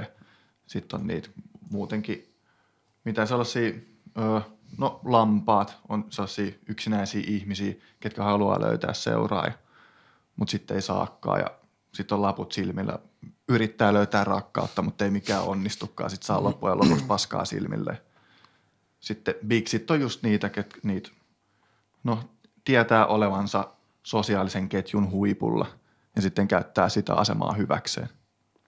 Sitten kun mä luin, mitä se oikeasti tarkoittaa, niin mä sillä, ai jaa, niin joo. Mutta itse asiassa okay. Toi ei oikeastaan ihan mikään hirveän huonokaan tulkinta tähän, koska tässähän on myös, tämä on puoliksi myös kirjoitettu silloiselle Roger Watersin, oliko se nyt kihloissa vai? Kihloissa tai avioliitossa jompikumpi. No kuitenkin niin kuin hänen rakkaalle, tämä on myös puoliksi myös Watersin niin kuin rakkaustarinaa. Ne ilmeisesti aika paljon tulee tässä Pigs on the Wind ykkösessä ja kakkosessa, eli introssa ja outrossa. Ja tämähän oli nippelitiedon, nippelimestari, nämä oli oikeasti yksi, yksi yhtenäinen biisi, joka vaan päätettiin sitten jakaa kahteen, sen takia se levyn kokonaisuus oli järkevämpi. Niin, ai yksi biisi vaan. Joo, joo. Hei, hyvä kun sanoit ton. Palataan ihan nopeasti tuohon aikaisempaan levylle Wish You Were Hereen. Siinähän siis bändi ajatteli, että ne tekisi tällaisen samanlaisen ö, mestariteoksen kuin Echoes ja tekee tämmöisen niin kaksikymmentä minuutin megabiisin, mikä olisi ollut Shine On You Crazy Diamond. Mutta sitten Waters sai ylipuuttaa sen bändin, että hei, tehdäänkin yksi tämmöinen megabiisi, mutta jaetaan se kahteen osaan, laitetaan se alku tonne niin kuin introksi ja loppu sitten tonne perään. Ja sitten siitä tuli Shine On You Crazy Diamond, mikä on kaksi eri biisiä, mitkä toinen kestää kolmetoista ja toinen kaksitoista. Mä kyllä ymmärrän, miksi tässä levystä tykätään. Mäkin tykkäsin. Tässä, tässä on niinku kokonaisuus kunnossa ja tässä on tosi paljon hyviä biisejä. Ja toi niinku tematiikka, mikä tähän on tehty, niin se niinku tukee kaikki toisia. Ja silloin, kun tämä tuli, niin se varmaan osui niinku aika hyvään aikaan. Silloinhan oli just niinku korkea työttömyysaste Briteissä ja muuta. Ja mä veikkaan, että Vili tulee palaamaan tähän levyyn myöhemmin tarkempien speksien muodossa, niin mä en ihan kaikkea nyt viitti kertoa tästä, Mutta tota, tähän aikaan niin oli myös tämä punk-skene aika kovilla, kovilla silloin niin sanotusti. Ja esimerkiksi Sex Pistolsissa oli tämä I Hate Pink Floyd-paita, joka oli mun mielestä ihan törkeä hauska. Joo, pidettiin vähän boomerimusiikkina myös silloin aikana. Juu. Mutta mun puolesta voidaan hypätä seuraavaan levyyn. Eli vuoden seitsemänkymmentäyhdeksän The Walliin. Mikä sai innoitteen tältä niin kuin Animals-kiertueen keikalta, missä joku fani oli siis halunnut niin kuin ilmeisesti tänne niin kuin keikalle, päästä stadionille mukaan tai tänne lavalle. Ja sitten se oli vissiin yrittänyt hirveästi niin kuin päästä siihen, ruvennut sitten huuteleen kanssa tälle Watersille. Ei kun sori, eikö se ollut, että se fani rupesi huuteleen Watersille? Niin kuin koko keikan se oli jotain niin kuin länkyttänyt sille jotain muuta. No siis siellä oli niin kuin, tuohan oli niin kuin pidemmän ajan niin kuin juttu, missä Joo. meni, että niinku se oli pitkän aikana kiertue koot niin jäätäviin ja stadionit oli niin jäätävä isoja. Ja sitten siellä saattoi olla joku kaksi tai kolme bändiä ennen Pink Floydia. Niin sitten porukka oli ihan hirveän päissään tai kamoissa. Ja sitten kun ne oli oottanut sitä koko päivää, sitten kun tuli Pink Floyd, niin sitten se oli ihan hirveätä möykkää. Ja sitten niinku ei enää kyse ollutkaan siitä musiikista, vaan niinku se musiikki meni, että ne ei pystynyt itse tyyliin enää soittamaan, kun se möykkä oli siellä Joo. taustalla niin luja. Ja sitten se eskaloitui siihen, että se sylki sen fanin päälle ja haasti vitut tyyliin sille siihen vikalla kiertueen keikalla, siellä Animals-kiertueella nimenomaan. Joo, fani kuka sitten koitti päästä sinne stadionille ja huuteli sille Watersille, niin sitten Waters päästi sitten sylkeä häntä päin niin kasvoja, ja sitten vissiin myöhemmin sen keikan aikana hän vähän tajusi, että wow, että mitä hän tässä tuli tehtyä, ja vissiin sitten pahoittelikin siltä. Mutta tästä sitten just tämä, että he ei enää oikeastaan kuulleet sitä omaa soittamista, kun siellä oli niin paljon väkeä, niin se niin kuin erkaannutti tämän bändin ja yleisön. Ja sitten tästä niin kuin tuli semmoinen fiilis, että ihan kuin se niin kuin bändin ja yleisön välissä olisi tämmöinen seinä, mistä sitten tuli tämä The Wall. Ja sitten tämä niin kuin fanien huutaminen ja kiljuminen meni sitten niin kuin niin pitkälle, että esimerkiksi tämä Roger Waters rupesi käyttämään niin kuin headphonesia, eli niin kuin näitä korvalappustereoita tai muuta, että hän niin kuin kuulee sen. Kuulokkeita. Peltorit päässä. Joo, että hän kuulee oman soittamisen ja sitten siitäkin ajateltiin, että, niinku, että hei, että Waters on tommonen tyhmä snobi, vaan kukaan ei halua niinku enää olla fanien keskuudessa. Ja nämä niinku eskaloitu toinen toisestaan ja sitten syntyi tämä The Wall, minkä niinku, tämähän oli käytännössä tarkoitettu semmoiseksi, että tämä niinku koetaan livenä. Niillä oli hirveän isot kaikki jotkut sellaiset niin kuin joka keikalle niin kuin rekkalastilliset kamaa siellä, että siellä oli niin kuin takana joku semmoinen oma seinä, mikä sitten niin kuin, se niin kuin muodostui siihen ja sitten sen keikan lopussa se niin kuin rikkoontui ja sitten se Joo, ja se, ja se seinä nimenomaan välillä kasattiin niin kuin sille aste asteelta siellä kiertueella. Ja sitten ne niin kuin soitti lopussa siellä jossain päällä ja kaikkea. Ja Joo. Se oli niin kuin siis sikasiistin näköinen tälleen jälkeenpäin, niin kuin hirveä kokemus, mutta sitten jos tähän niin palaa tälleen musiikillisesti, niin tää on vähän tällaista rock-oopperaa mun mielestä. En tykkää. Joo, tämän levyllähän on toi ehkä tunnetuin. Niin tämän levyllähän on, Joonas näytti, että menen mikkiin vähän lähemmäksi, niin mennään. Niin yksi tunnetuimmista biiseistä on toi Another Brick in the Wall part kaksi. Että se olisi niinku se The, tai no se The-biisi Pink Floydilta, niin mun mielestä se on tosi tasapaksu ja just niin kuin se rock, että ollaan vähän jotain tosi vaisuksia mun mielestä. Siinä on hyvät kitarasoundit mun mielestä, mutta muuten se on. Ja sit mä tykkään, että siinä biisissä on myös tota se kuoro, lapsikuorolla olemassa Joo. sitä, mutta muuten blää. Mun mielestä se on ihan siisti tässä, niin kuin se, miten sitä rakennetaan tässä, tämä Another Brick in the Wall part yksi ja The Happiest Days of Our Lives, ja sitten kun siinä tulee sen jälkeen vielä se niin kuin part kaksi, niin se on mun mielestä hieno kokonaisuus. Mutta ei tämä niin kuin kappaleena mun mielestä ole Pink Floydin paras, kun sitten jos mä mietin niin kuin aikaisemmin, mitä on tullut, niin nyt ekana miettii jotain Timea, mikä on mulle ehkä semmoinen, että en mä tiedä, onko mä kuullut parempaa musiikillista kappaletta kuin se. Mm. Niin.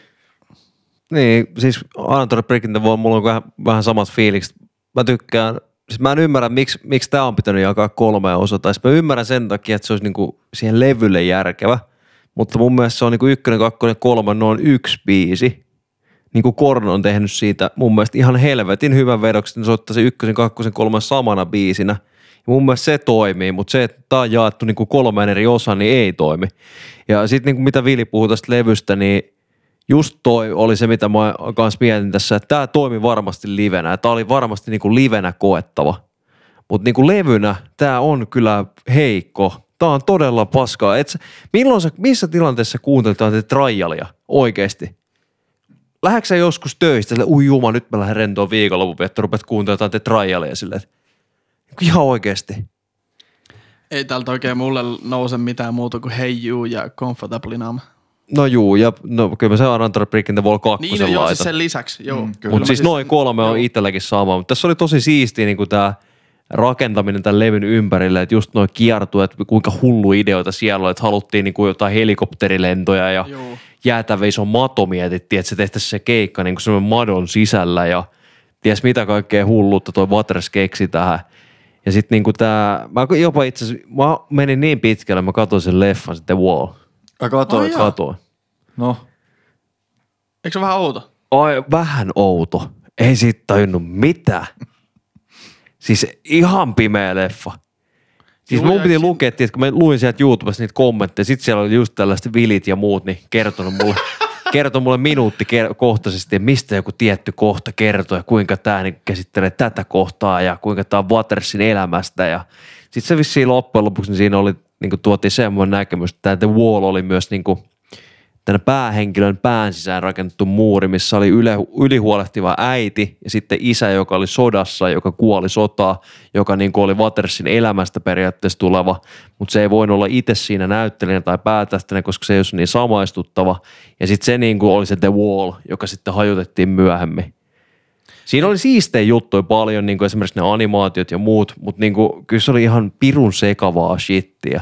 Eikö siinä sen päähenkilön nimi ole Pink? Saatto olla, siinä, en muista. muistasin tämmöisen. Tuo leffa kuulostaa siltä, että se voisi olla Amos Rexissä esittelyssä. No juu. Siellä on sellaista taidetta, mistä ei tajua yhtään mitään. Juu, se oli kyllä just tällaista, mutta tässä oli hauska, hauska tähän leffaan, niin toi päänäyttely, joka tähän tuli, niin sehän oli nimenomaan niin kuin se vihas Pink Floydin. No joo. Sitä pyydettiin, ironista. Oliko se kolme kertaa sitä pyydettiin tähän päänäyttelijäksi, ja sit se oli se, että okei, okay, voihan tulla. Mutta se niin kuin vihas Pink Floydin. Mutta siis ei... Elokuva oli ihan, ihan todella sekavaa settiä. Että jos mä olis lukenut niitä vileiltä sieltä YouTube-kommenteista tätä. Hullusti vilejä. niin, niin en mä ois kyllä ymmärtänyt mitään siitä leffasta. Mut Joo. siis niin, toimii livenä varmasti ja konseptina, mutta levynä paska. Sanottakoon tuossa niin kuin Animals ja Wallsin kohdalla, niin se, näähän on periaatteessa vähän niin kuin Watersin semmoista solotuotantoa. Ja... Esimerkiksi sitten se Richard Wright, niin sehän oli tuossa Animalsin kohdalla. Hänelle syntyi lapsi ja se oli tosi niin kuin poissa oleva. Ja sitten hänelle todettiin myöhemminkin sitten myös vakava masennus, niin se ei oikein tehnyt mitään sitten siellä studiolla. Että se vaan niin kuin vähän hengaili ja niin kuin oli vaan, kun muut niin kuin koitti viedä tätä niiden juttua eteenpäin. Ja niin oli hirveät paineet myös niin kuin levyyhtiöltä ja muulta. Ja sitten ilmeisesti, ja sittenhän se meni siihen, että he potki sitten tämän Watersin, niin kuin, ei kun sorry, tämän Wrightin niin kuin pois tässä. Ja ilmeisesti se oli vielä Wallin aikana mukana, mutta sittenhän siinä niin kuin erotettiin tästä bändistä. Eikö se vähän niin kuin ollut vaan palkkatöissä? Joo, se oli Joo. palkkatöissä, se erotettiin bändissä just ton takia, että se Wright halusi olla niin kuin osana kirjoittajia, mutta eihän se tehnyt mitään, niin kuin Vili tuossa mainitsi. Ja tässä oli niin kuin noin paineet, niin oli myös hullut taloudelliset paineet. Tyyli Animals kiertue oli syönyt niin paljon kassaa, että nyt oli pakko tehdä se iso hitti. Levy, mikä tuo sitä kassaa Jep. lisää, mutta miten kävikään sitten? Sitten tähän tämmöinen iso spektaakkelimainen kiertue, mikä nyt sitten varmaan jos tänne rekkalastillisella kamaa tuodaan mukaan, niin kuin kaikkea oheisjuttuja ja muuta, niin ei se ihan hirveästi sitten tuu voittoa tekemään. Ei, eikö nämä jäänyt loppujen lopuksi siitä tappiolla sitten koko jää. hommasta? Isot tulot, mutta vähän sitäkin isommat menot, niin joo. Mielenkiintoista. Ja menoista seuraavaa ja hienolla aasinsillalla sitten vuoden kahdeksankymmentäkolme levyyn The Final Cut. Riitasointuja podcast. Ja oli Final Cutissa, niin nostasin täältä tämän viimeisen kappaleen Two Suns in the Sunset. Mun mielestä tämä on semmoinen hyvän mielen biisi. Mä en nosta tästä mitään muuta kuin Not Now John, joka yllätti sen raskaudellaan. Muuten mun mielestä paskalevy. Mulle ei jäänyt tässä käteen mitään oikein. Paha mieli. En mä sano, kansitaide on ihan jees, mä tykkään väriteemasta, mutta muuten. Joo, en, niin. Mä en oikein muutenkaan hirveästi tykkää tuosta Watersin solotuotannosta, mä oon sitä vähän koittanut kuunnella, niin musta tuntuu, että tää menee vähän enemmän niin kuin siihen. Vaikka mä sanoin, että just silleen kolmijakona jos jakaa, niin tää niinku olisi vielä sitä kultakautta, mutta ei tää mun mielestä enää niinku hyvää ole. Että Animalsin jälkeen se on musta mennyt vähän... Juu, en, siis en, en mä en tykännyt tästä levystä yhtään. Mun mielestä oli ihan todella surkea esitys. Taas oli vähän samat fiipat kuin Wallista, ettei jaksanut kuunnella. Mutta Watersin soolotuotanto on niin yksi hyvä levy, mistä itse tykkäsin, oli se I'm Used to Death. Joskus kuuntelin sen, se oli kyllä itse asiassa ihan ok.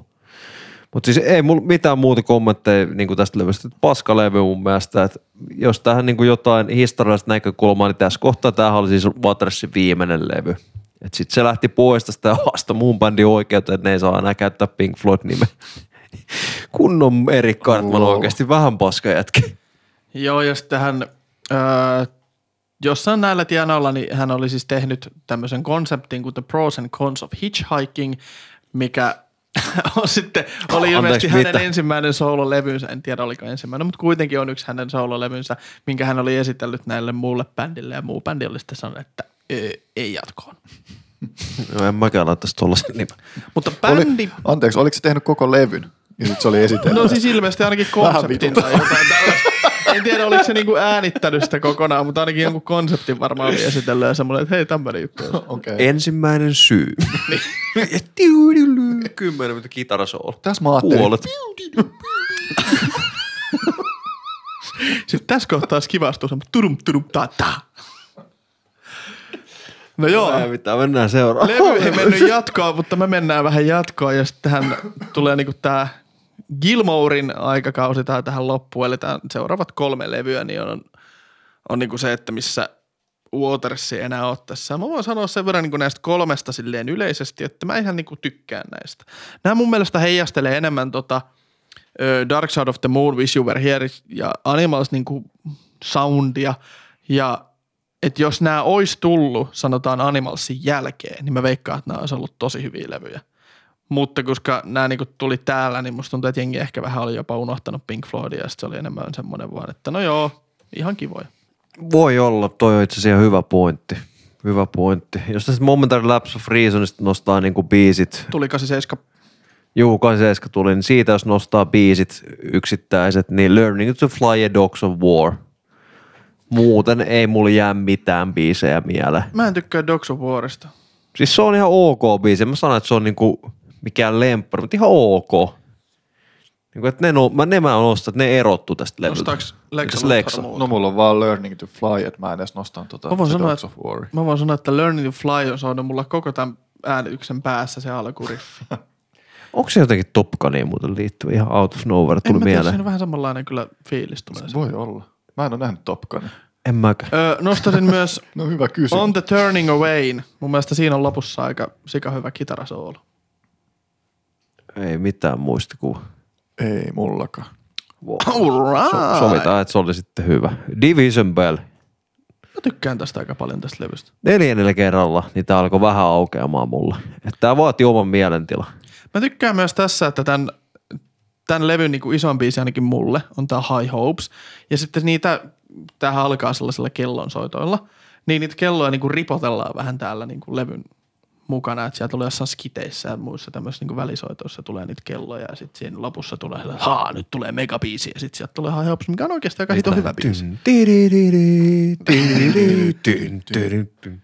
Tai sitten Hells Bells. Niin. Yhtäkkiä. Ei ikinä tiedä kumpi se on. Tai Undertaker. Mutta näillä on aika usein niitä kellon kilkatuksia. Tai Separate Fire. Niin. Tämä oli kyllä, siis joo, neljännä kerralla kun aukeamaan ja nostot tästä, niin Keep Talking, High Hopes ja Take It Back, joka yllätti sillä, että se, se kuulosti mun mielestä enemmän U kakkoselta kuin Pink Floydilta. No joo, oikeasti. Siis, tämä oli vähän enemmän sellaista niin kuin radioystävällisempää mun mielestä. Vähän niin kuin popimpaa. Juu, kyllä, Floydia. Kyllä. Ja kansikuva oli mielenkiintoinen. Siinähän nämä kaksi patsasta, niin mulla oli pakko katsoa näihin, että onko nämä niinku oikeita. Nämä on ihan oikeasti oikeita patsaita tai semmoisia patsasjäljitelmiä, mitkä on laitettu katsomaan toisiaan vasten. Ja tämä niinku tarkoittaa sitä, niinku, että miten kommunikaatio auttaa ratkaisemaan ongelmat, niinku, mikä on tämän teemakin tämän levyn ilmeisesti. Ja kyllä se nyt ymmärtää, kun joku Keep Talking, niin. Voisin korjata kommunikaation vuorovaikutukseen, koska saatan ehkä opiskella kyseistä alaa, mutta... Oho, leso. Joku se on aina semmoinen, että kommunikaatio oli hyvää suomen kieltä. sinä et. No niin, eteenpäin. eteenpäin. Onko Lexalla tuohon jotain? Ei, mulla on oikeastaan muuta kuin toi High Hopes. Ja itse asiassa mä luulin, että noi patsaat, mitä siitä kansitaiteessa on, että se on sieltä, mikä se olisi, Pääsiäissaari. Oh, mulla tuli ekana kanssa mieleen se silloin. Ne on kyllä vähän saman näköisiä. Joo, vikana kaksituhattaneljätoista oli tämmönen Endless River, mikä on sitten niin kuin, no ilmeisesti niin kuin soundtrackia niin kuin julkaisemattomista kappaleista. Niistä on sitten koottu tämmönen yhte, yhteinen kokonaisuus. Ja Öö, jostain luin, että Gilmour on sanonut, että tämä on semmoinen levy, mikä on tarkoitettu kuunneltavaksi kuulokkeet päässä. Eli vähän semmoinen, mä kuuntelin tuossa junassa taas uudestaan, niin tämä on ihan hyvää sellaista niinku taustamusiikkia, jos sä teet jotain. Sanotaan, että vaikka jos mä piirrän tai koitan tehdä vaikka jotain kuvaa tai muuta tämmöistä, niin kyllä mä tämän voisin laittaa. Mulla, mä tein mun podcastin muistiinpana, mä laitoin tämän soimaan. Sitten mä tajusin jossain vaiheessa, että tää levy loppui ja mä en tiedä yhtäkään biisiä tästä. Mullakin hyvä on sellainen fiilis, kun mä luen nyt näitä biisien nimi, että muistinkohan mä edes kuunnella tätä levyä. Niin kuuntelinkohan mä tämän sittenkin. Siis kun näähän on kaikki just sellaisia, että tää on vähän semmoista niinku, niinku tässä on tää kansikuva. Tässä on tää tämmöinen periaatteessa niinku utuisa järvi ja siinä on ihan vähän niin kuin olisi niinku pilveä tuossa päällä tai jotain usvaa. Siinä on vaan joku tyyppi, joka soutelee. Musta tuntuu, että se menee vähän tolleen. Sitten ne aallot on tollaisia biisejä ja sitten ne vaan niinku menee siinä. No ne menee silleen. No vähän silleen, että tuntuu menemään joo, välillä. Joo, mutta ei kai siinä sitten. Tässä on tässä varmaan niinku nyt tuotannosta saatu sillä niinku se, semisti nyt tarpeeksi, että kokonaisuutena niin on hyviä levyjä, nelisen kappaletta tai kolme kappaletta. Joo, on niitä viisi. Kolme kappaletta. Ja muuten sitten niinku meidän se on tosi rankkaa kuunnellaan välillä, mutta biisejä niin on enemmän kuin, enemmän kuin paljon. Enemmän kuin kolme. Enemmän kuin paljon. Niin. Mä yritin olla taiteellinen tässä. Onnistuit kyllä. Tekotaiteellinen. Hei, sit varmaan ensimmäistä kertaa tähän tuotokaaleen päästään ihmettelemään, että mikä on paras albumi kyseisellä bändiltä. Mun on pakko sanoa, en tiedä teistä kuulijoista, mutta mä otan aina eniten näitä parhaita albumeita ja biisejä, että pääsee niinku, koittaa päästä kaverin pään sisään ja miettiä, että no mistä se on, mistä sä tykkäät. Ja sitten kun toinen sanoo, purkaa sydämensä kohta tohon noille, että mä tykkään tästä biisistä niin paljon, kun tää on niin hyvä ja tää antaa musta semmosia tunteita ja muuta, ja sitten päästä sanoa, että tää on ihan paska mielipide, tää on, on ihan paska biisi. Jep, se on kaikista parasta, sit kun pääsee tuossa filin pään sisään. Sinne jos joskus pääsette, niin sitten teillä menee elämässä hyvin. Mähän tiedän sit aika kova väite. Jep, mä, kanssa nyt, mä rupesin nyt miettimään, että miten, no, katsotaan. Ei mitään, lähdetään. Sitten mulla menee tosi huonosti, jos se pää on kirjaimellisesti auki. Kato, täällä ei ole mitään. Ei mitään. Ei mitään. Riitasointuja podcast. Parhaat albumit. No niin, hei mitään, lähdetään tästä Lexan parhaaseen levyyn vaikka nyt ensimmäisenä. Ja tota, vaan, vaan annetaan Vilille kunnialla viimeinen nyt, kun Vilin lempparibändistä, yhdessä lempparibändeissä ollaan. Ja tota, Lexa, mä veikkaan, että sun lempialbumi on Animals. Mä veikkaan Lexan lempialbumia, mä sanon Dark Side of the Moon. Hyviä veikkauksia molemmilta. Toinen arvas oikein. Ja oikein arvannut on Vili. Jei! Syy tähän, että tämä on kokonaisuutena. Syy. Niin, syy. Voi. No, syy. Mitä? Sanoinko sen väärin? Ei, kun se viime tuottarisi joku, jätkä oli sille johonkin, jossa syy. Ai niin, joo. Tuli mieleen. Niin. Syy. Syy. Sanoinko sen vielä tuolla? Joo, se oli se syy. Sillä voi jumpe. Siis tämä on kokonaisuutena mun mielestä kaikkein paras näistä albumeista, mitä Pink Floydilla on. Ja sitten myös, että tämä pakotti mut ekan kerran pysäyttää kappale, katsoa se kappaleen. Mikä se, ensinnäkin mikä sen nimi oli, kun mä kuuntelin kuulokkeita, se tuli puhelimesta, eli meni vaan eteenpäin. Sitten mun oli myös pakko katsoa, että kuka tässä niinku oikeasti soittaa kitaraa? Et mä en ollut vielä edes päässyt siihen pisteeseen, että mä olisin katsonut, ketä tässä bändissä edes on. Koska se kitaran soitto teki mun erittäin suuren vaikutuksen.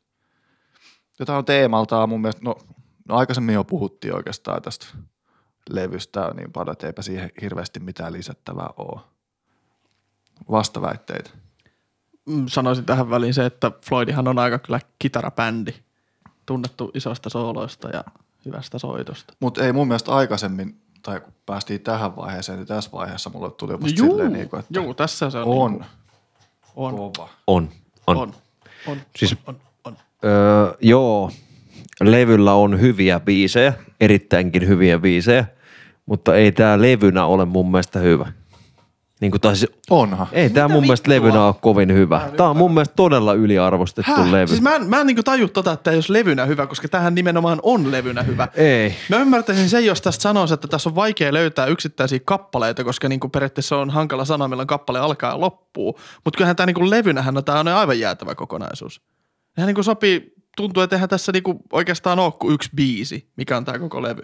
Ei, mulla ei, niin kuin, ei, ei, ei lähe, en ymmärrä tuota kokonaisuutta, mitä te haette tässä. Mun mielestä tää nimenomaan pomppii niin paljon niin kuin biisistä toiseen ja ei, en mä ymmärrä. Tässä on hyviä biisejä, mutta ei mä tää niin kuin levynä sua. ole hyvä. Nää on jotenkin, nää vaan osa biisestä menee hyvinkin soljuvasti, että nää niin kuin voisi olla samaa tarinaa ja niin kuin jatkuu toisestaan, mutta sitten osa biisestä niin ihan yhtäkkiä tulee joku aivan random biisi, joka on ihan paska. Ei tässä yhtään. No, tässä on yksi vähän ärsyttävä biisi, mikä on uh, The Great Gig in the Sky. Mä en tykkää siitä tällaista jodlauksesta.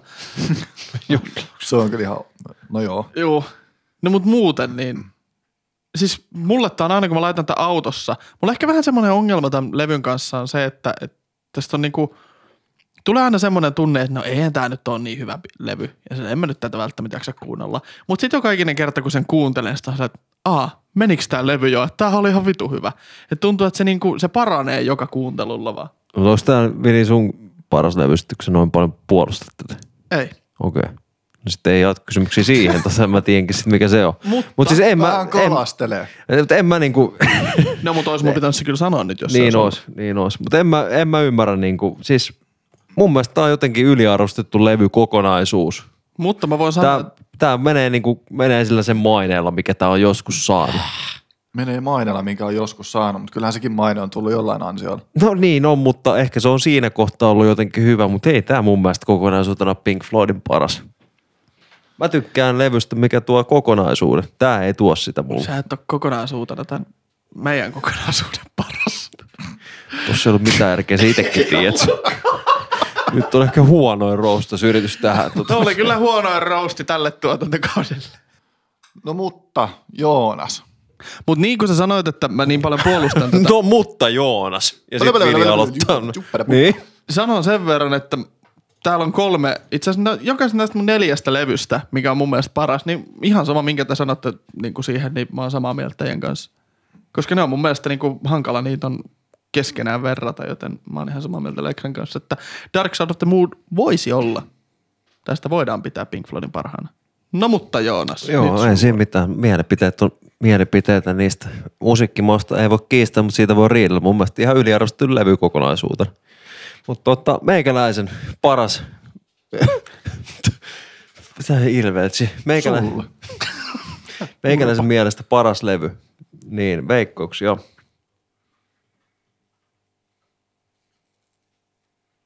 Se on Wish You Were Here tai Animals. Ja mä sanon, että sä tykkäät Animalsista. Mäkin sanon Animals. Täältä tuli kaksi veikkausta, josta molemmat on väärin. Ai. Paras albumi on Wish You Were Here. Fugu! Ja siis perustelut mulle tämmöistä Wish You Were Here on se, että tässä niinku toimii kokonaisuus. Tää on tarpeeksi lyhyt, vaikka kuitenkin niinku levyn kestoltaan tämähän on niinku, minuuttimääräisesti tää on niinku tarpeeksi pitkä ollakseen albumi, mutta niinku biisimäärältään niin tää on tarpeeksi lyhyt. Et nää biisit on jaettu järkevän mittaisiksi ja ne kaikki tukee toisiaan. Ja mä tykkään siitä, että tää niinku on selkeä tarina, mitä tää vie koko ajan eteenpäin. Että niin sitten tässä on myös, niin kuin Leksa mainitsi, niin vahvat kitarasoolit, se kitara, niin mun mielestä tässä on ihan törkeen hyvät kitarat va- näissä biiseissä, varsinkin näissä Shine On You Crazy Diamond ja Wish You Were Here. Että niin kuin tämä koko konsepti me käsiteltiin, miten tämä kuvaa esimerkiksi Barrettin elämää ja sitä niin kuin, kuinka se hulluus tuli sille Ja sitten tämä niin kuin levyteollisuus ja tämä Welcome to Machine, niin, niin mun mielestä tämä on samalla kapinallinen niin kuin näiden biisien osalta, mutta samalla sitten semmoinen hieno tribuutti tälle Barrettin panokselle, mitä hän toi. Ja tämä kuljettaa eteenpäin tämä levy ja tarjoaa semmoisen hienon Pink Floyd-kokemuksen niin kuin kokonaisuutena. Ei ole heikkoja biisejä levyllä. Mm. Mä oon ihan hyvät perustelut ja ihan samaa mieltä, että tää on ihan pirun kova levy. Ja sanoisin vaan, että tässä on ehkä vähän toi Have a Cigar, niin mulle tulee siitä vähän semmoinen, se melodia jollain tavalla vähän ärsyttää. Se on vähän likainen biisi. Se on kyllä vähän likainen biisi. Mutta sehän on niinku just sen takia, että se on niinku vähän semmoinen likainen biisi ja ärsyttävä, niin se sen takia just toimii tässä. Se on kyllä siis... Sille annetaan kyllä props, että se tekee just hyvin se, että siellä on semmoinen likainen liikemies, kuka on sellainen, no niin poju, otappas tästä sikaria. Mm. Otappa poika tupakkia. Niin. Ota rööki. Mut pakko sanoa, että äh, tuossa Shine On You Crazy Diamond, varsinkin siinä part yksi vai viisi, eli se ensimmäinen, niin yksi parhaista introista, mitä tiedän. True. No joo, true. Ja tosi yksinkertainen. Siinähän alkaa siis ensimmäiset niin kuin lauluosuudet vasta joku kahdeksan minuuttia kaksikymmentä sekuntia. Jotain tollaista hyvin pitkä. Hyvin pitkä. Mitäs Lekso? No siis tämän levyllä taas tekisi mieli sillä, kun sä äsken dumasit meikän levyn, niin nyt väkisi etsii jotain. Tai ha- haukkuu tää levy, että syvimpää hauku Joonas, mutta... se kompromissi. Kehun levyä hauku Joonas. Mutta tää on mun mielestä tosi hyvä levy. Hyvä levy valitsit. Hyvä Joonas, kerrankin. Mutta ainoa minkä takia tää ei päässyt muulta, niin mun mielestä tää jää Iinasen vaisuksi.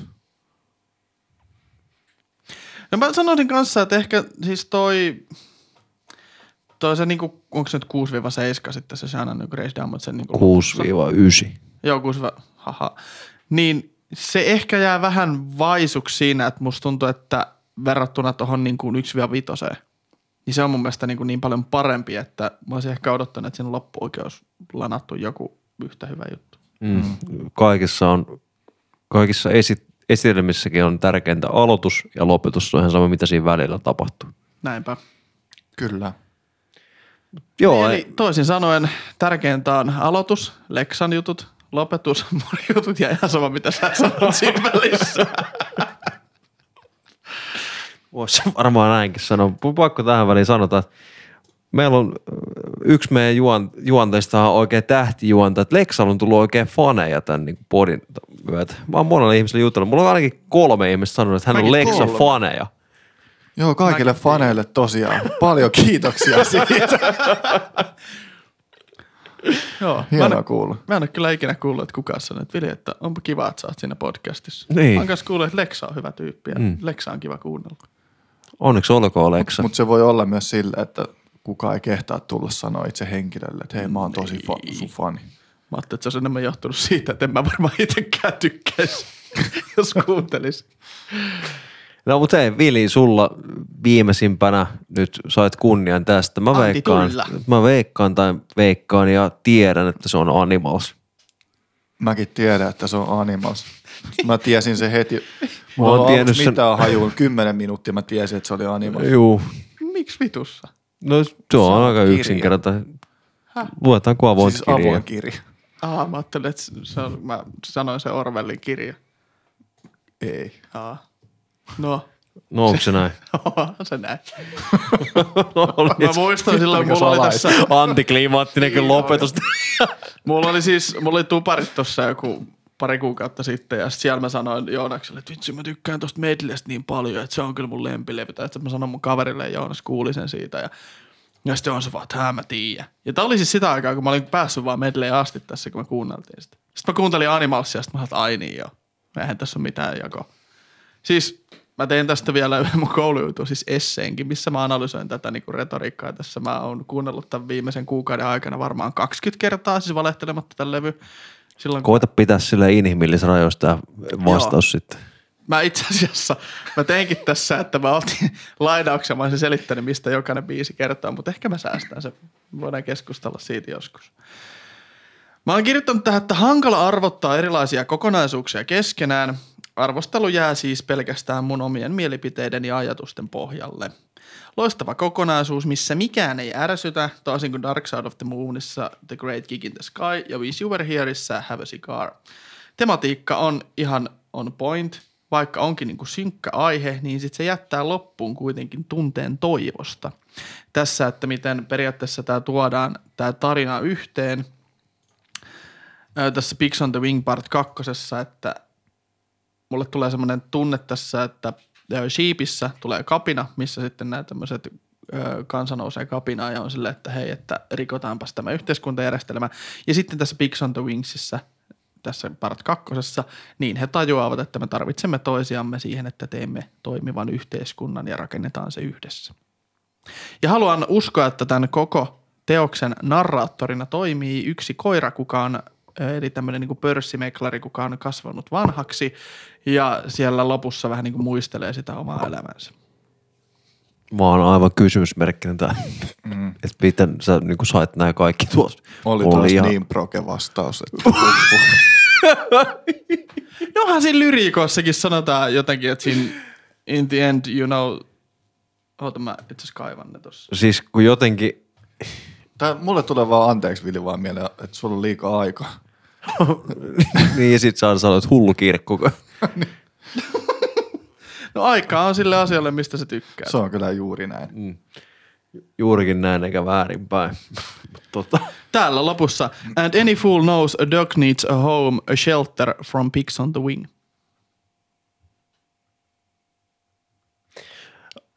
Mä, mä tykkään tästä levyltä niin pi- Pigsistä tosi paljon. Se on mun mielestä ihan törkeän hyvä biisi, varsinkin ne live-verot. Mutta sitten tää niinku, esimerkiksi mun mielestä Dogs oli ainakin, niin tehty jo ennen tätä, kun päätti, että tämä konseptilevy muutettiin vaan pari sanaa, olisiko ollut jopa Sheeps. Ja sitten tämä Pigs on the Wing, niin oli yksi biisi, mikä haluttiin jakaa vaan kahteen kokonaisuuden takia, joka loppujen lopuksi niin kuin kertoo rakkaustarinaa hänen vaimolleen. Niin jotenkin mun mielestä on vähän, vähän hakemalla haettu konseptialbumi ja keksitty nämä niin kuin tarkoitukset syvemmät tänne taustalle. Ja toi Pigs on the Wing ykkönen ja kakkonen mun mielestä on ihan todella ärsyttäviä biisejä. No just sika hyviä. Ihan perseestä. Ne on vaan narraattorit. Vähän niin kuin, tiedät, tää on mulle semmonen kirja, missä tossa on alkuluku ja sit se on loppuluku. Ja ne mitä tossa on välillä, ne on niinku omia tarinoita sen kirjaosassa, mitkä kaikki keskeytyy itsessään. Sit tulee semmonen hyvä narratiivi. No joo, ton mä ymmärrän, mutta siis hakemalla haettu toi ei kokonaisuus tuohon.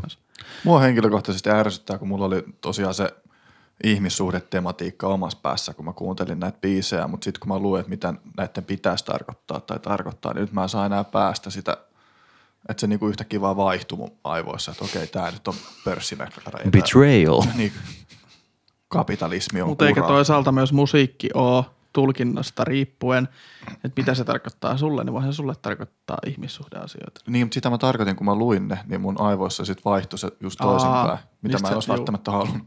Nyt mä kuulen pelkästään vaan ne. Mut tässä on niinku yksi todella hyvä biisi. Dogs on kans ihan ok. Dogs on mun mielestä ehkä jopa parempi kuin Pigs. Ja Sheep on ihan pirun, en mä tiedä pystyykö näitä edes vertaa keskenään. Pigs on, on Pigs on ylivoimaisesti paras näistä kolmesta. Mä nostan ehkä Dogs. Eli jos tässä on viisi biisiä ja niistä on kolme ok, no on se kolme viidestä. Miten se menee näin prosentuaalisesti? No, en mä sen laske. Hmm.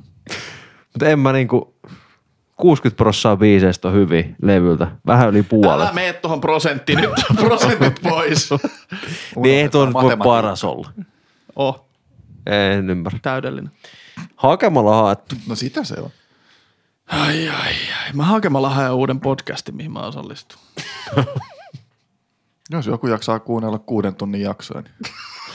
No, mä oon tässä kuusi, kuusi päivää putkeen kuunnellut tällaista levyä. Ja, ja sit yhtäkkiä bling, blum, blum, blum, blum, pui. No joo. No joo, ei siinä mitään. Leikki leikkinä. Siinä on ihan, siis ihan ok levy. Voisin keskustella tuosta vaikka yhden jakson verran tuosta koko levystä. No, mutta... se, sitä ei epäile kukaan. Pidetään tää lyhyen. Mutta joo.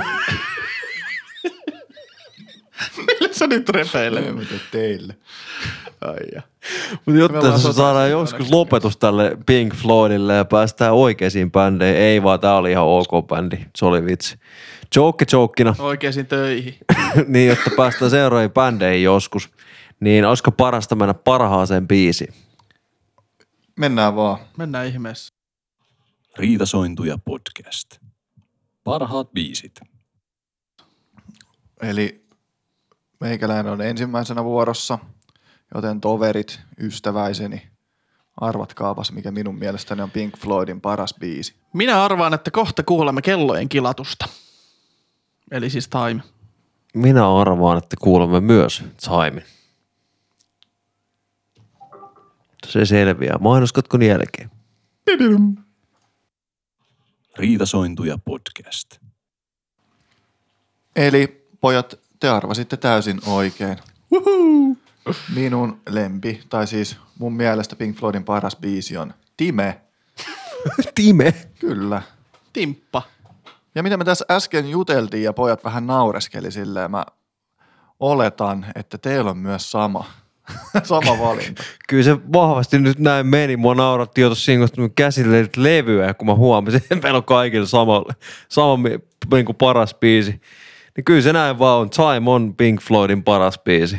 Eipä ollu. Eikö? Eikö sulla? Eipä ollu. Tää on mun... Musetiksi äh, äsken. Tää on mun lempparibiisi Pink Floydilta. Mutta ei ole mun mielestä Pink Floydin paras. Ei, Lemppari on Joo, on itse asiassa muuten... Noita kahta juttua mä oon miettinyt ihan pirun useasti näiden hommien kohdalla, että tää on mun lemppari, mutta onko tää paras? Mikä on niinku paras ja mikä on lemppari? Ja sit, sit tulee hirveä jobin postipaino. Lemppari on mun kanssa. Mielestä, se on aikaa sidottu määritelmä. Et joskus tykkää no ja kuuntelee yep. enemmän jotain biisiä, mutta sitten tulee, en mä jaksa jauhata. Tajustettiin. Niin, mutta haluatko Aleksa antaa vielä lisäperustelut? Tuossa me käytiin hyvin pitkään Dark Side of the Moonissa. Me käytiin aika kattavasti sitä jo aikaisemmin, mutta mun mielestä tämä biisi vaan muistuttaa mua. Tai nämä sanotukset on mun mielestä sellaiset niinku, ö, sydäntä koskettavasti. Sydäntä koskettavasti. Puhun taas erittäin hyvää suomea. Kiitos siitä. Sydäntä puhumme nyt myös suomea. Joo, siis koskettavat sanotukset. Tämä muistuttaa, että Carpe Diem, tartu hetkeä ja seize the day. Mm, jolo. Nimenomaan. Ei vittu, miksi? Ja aina kun nämä vuoret vierii, niin täällä on vuoret. Ei saa. Joonas, Joonas, puhu sä. Puhu sä. Mä hoidan, mä hoidan. No hienostipä hoidat. Ottaako kukaan tietoa? Tea time, everybody, tea time. Tämän bändien nimi muuten meinas olla alkuun Tea Time, vai mikä se oli? Taisi olla Tea Time itse asiassa nimenomaan, mutta tota, siis mun mielestä nimenomaan tämä sanoma tässä biisin taustalla on se, mikä tekee tästä niinku sen, niinku the thing. Tämä on niin Pink Floydin biisi kuin voi olla. Tässä on se vahva kitara, mistä me puhuttiin, että Pink Floyd on se kitara tunnistettava, ja sitten tämä sanotus kruunaa tämän, niinku se sanoma taustalla. Että tuohon lempibiisi kautta paras biisi keskusteluun, niin mun lempibiisi taas sitten on Pigs. Et sen kanssa mä kamppailin, että Pigs on mun lempibiisi Pink Floydilta, mutta kyllä paras biisi on Time. Pigs on, sen takia miksi Pigs ei ollut mun mielestä paras biisi on se, että Pigs on taas sitten ehkä niinku teemaltaan ja sanotuksiltaan ei ole niin, niin osuva ja se on myös ehkä hieman... jollain tässä olla tylsempi toteutukselta, että se on yksinkertaisempi verrattuna tähän Timeen. Että siinä ei ole niin monta eri kerrosta, mutta niin kuin muuten, niin toi mitä aiemmin puhuttiin tästä, niin Time on Pink Floydin parasta, mitä pystyy tarjoamaan. Kuten aiemmin sanoinkin joskus, niin en tiedä, onko ikinä kuullut parempaa musiikillista biisiä kuin Time.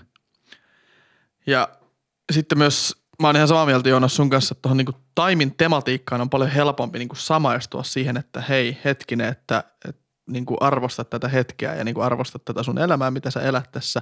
Ja se, että kohta se valuu hukkaan. Ja niin kuin sä sanoit tuossa biisin aikana, sun lempparikohta oli se, että no one told you when to run, you missed the starting gun. Et ei periaatteessa niinku kukaan sano sulle, että hei, et niinku, et nyt ollaan elää sun elämääsi, jos et sä itse päätä sitä. Jep, toi oli niinku se oikeastaan, mikä mut veti tähän biisiin sisään, just noin niinku sanotukset tosta. Ja pakkohan, että tässä on kyllä yhdet parhaimmista myös David Gilmourin niin kuin vokaaleista. Ihan sika hyvä. Oh. Ja sanotuksissa sen verran, että vaikka tämä on tehty seitsemänkymmentäkaksi, tämä kappale, niin ajattomat mm. sanat.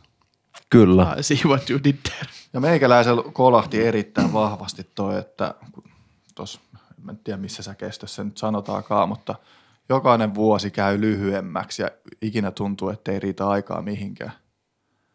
Niin se on mun mielestä niin kuin, kun vanhemmaksi tulee koko aika, tuntuu jotenkin, että jokainen vuosi käy koko aika oikeasti lyhyemmäksi, kun se aika pilisee vaan silmissä.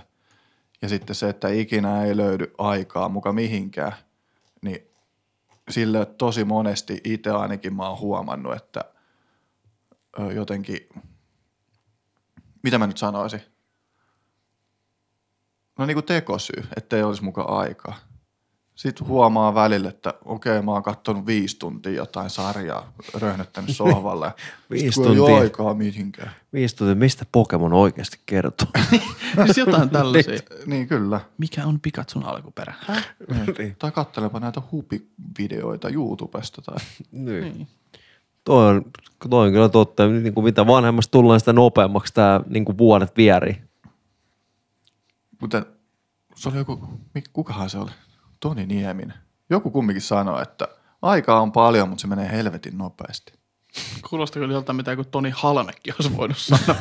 Toni Halme. Mulla kanssa tuli mieleen. Käsitelläänkö seuraavaksi Toni Halmeen tuotanto? Ei.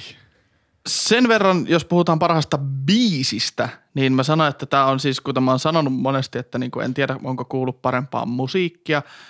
Ja tää niinku siinä levyssä, niin tää on mulle niinku se kulmakivi siinä, että mikä on niinku sitä just parasta, mitä Dark Sidella, itse asiassa Pink Floydilla on tarjottavaa, mutta yksittäisenä biisinä, niin kun tämä mun mielestä jotenkin tämä liittyy niin vahvasti myös siihen, mitä tässä on ollut ennen ja mitä tässä on tämän jälkeen siinä levyllä, tätä on hankala kuunnella ehkä yksittäin. Se on ehkä ainoa ongelma niin kuin toisaalta myös tämän Dark Side of the Moonin kanssa, että tästä on hankala löytää yksittäisiä biisejä, että silloin kun tämän kuuntelee koko kokonaisuutena, niin ihan jäätävä hyvä setti, mutta niin kuin yksittäisenä kappaleena se on mulle vähän välillä hankalaa. Mulle tämä toimii yksittäisen kappaleen, koska sen pit, pitkän intron takia. Kun se mun mielestä vähän niin kuin leikkaa sen Kyllä. kaikista muista. Sitä pystyy käsittelemään helpommin yksittäin. Tässä on myös tosi jännittävä myös kappaleen rakenne. Pitkä intro, ekasäkeistö, soolo, tokasäkeistö ja sitten periaatteessa niin kuin seos. Mikä ei lopu kerrat siihen. Mut nyt päästäänkin siihen. Oliko sulla vielä jotain? Ei, mä olin just kanssa Vilin. Niin jos tää oli sun mielestä musiikillisesti parasta Pink Floydia, mua kiinnostaisi tietää, mikä se on sun mielestä oikeasti Pink Floydin. Mä, mä hyvin vahvasti toivon, että se ei ole Animals-levyltä yksikään biisi. Mutta mä veikkaan itse nyt, kun mä ton sanoin, niin ei vittu, se käy aina silleen, kun mä sanon tolle, että no, se ei ole sieltä, kautta. Kun mä sanoisin, se on sieltä. Mutta mä sanoin, että se on Comfortably Numb. Tuleeko Leksolta? Tulee, mä tässä kattelen just. Kuvaa tulee, kuvaa tulee. Kuvaa tulee, hetki pieni, kun mä selaan näitä. Mä muistelen.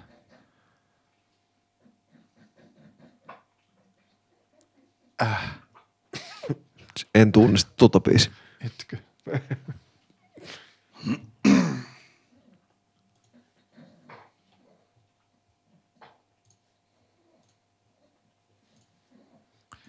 Mä sanon wish you, wish you were there. Wish you were here. Eiku, here. Sorry. Kävi Linkin Parkit. All right. Riitasointuja podcast. Hui, hui. Mulla on ihan kylmät väreet, kun äsken kuunneltiin tuon kappale. Tein myös riitasointuja ensimmäisiä, soitin biisin live-version. Eli meikäläisen mielestä tämä paras biisihän on Comfortably Numb ja etenkin versio David Gilmourin keikalta vuonna kaksituhattakuusitoista Pompeista. Ja mä oon kirjoittanut tänne, että eniten Floydin kuulonen biisi Floydin tuotannossa. Siis niinku mun mielestä tämä vaan niin kuin kuulostaa niin paljon Pink Floydilta, kuin Pink Floyd voi kuulostaa. Et jos sun pitäisi kuunnella, että miltä se kuulostaa, niin kuuntele tämä biisi. Tunnelma rakennetaan alusta alkaen, joka lopussa kiteytyy niin kuin ihan huikeeseen sooloon ja varsinkin tuossa tuossa livevedossa. Ja mun mielestä tässä biisissä niin kuin kaikki jäsenet pääsee esille ja kokonaisuutena tämä on saumaton taideteos. Mulla aina siis, tämä nyt on ehkä vähän sinällään subjektiivinen mielipide ihan sen pohjalta, että koska mä oon kuullut ton biisin niin monta kertaa, niin mä tiedän pääni sisällä, että miten se soolo menee. Ja sitten mä oon kuullut ton live-vedon niin monta kertaa, niin mä tiedän mun pää, pääni sisällä, että miten se live-soolo menee. Niin tuossa live-soolossa, jos tässä tietyssä niin kuin vedossa, siinä on niin paljon samanlaisuuksia, ja niin kuin mitä tässä niin kuin levytetyssä soolossa on, mutta siinä on niin paljon enemmän ja se tuo niin kuin siihen, se menee niin paljon eeppisemmäksi siinä ja niin kuin periaatteessa ne on viety pidemmälle, mutta se ei silti ole mitenkään semmoinen, että no joo, että loppuispa jo, vaan niin kuin koko ajan menee eteenpäin. Se on niin kuin ihan huikea mulle. Että kun se niinku tietää se, että se ei ole pelkästään vaan sitä, että se niinku jammailee ja soittaa nyt vaikka jonkun soolon tuosta noin niinku ihan lonkalta, vaan siinä on niinku niin paljon elementtejä kuitenkin niinku siitä oikeasta biisistä, siitä levytetystä versiosta, mikä on niinku viety vaan pidemmälle. Se on, muistan, kun mä taas pitkästä aikaa katoin tuon, kun mä mietin tätä, sitten mä olin, että hetkinen, tämä Comfortably Numb on muuten hyvä biisi. Sitten mä katsoin sen himassa niinku sohvalla ja sitten mä sit niinku jään tuijottaa sitä. Sitten mä katsoin sen, tuon kestää tuo liveveto jonkun kymmenen minsaa. Mä laitan sen vaikka tonne, tai laitetaan se tonne kuvaukseen. Voitte katsoa sen itsekin. Niin mä muistan, mä katsoin sen kymmenen minuuttia ihan hiljaa. Sitten tuossa lopussa mulla oli niinku kädet ihan kananlihalla ja sitten mä olin vaan, että god damn, tää oli siistiä. Mä, siis melkein tuli oikeasti tippalinssiin, kun mä fiilistelin sitä, että kuinka hieno se oli. Semmosta. Taas, mä en ole vieläkään päässyt yli siitä, että sä kusetit meitä tuossa äsken.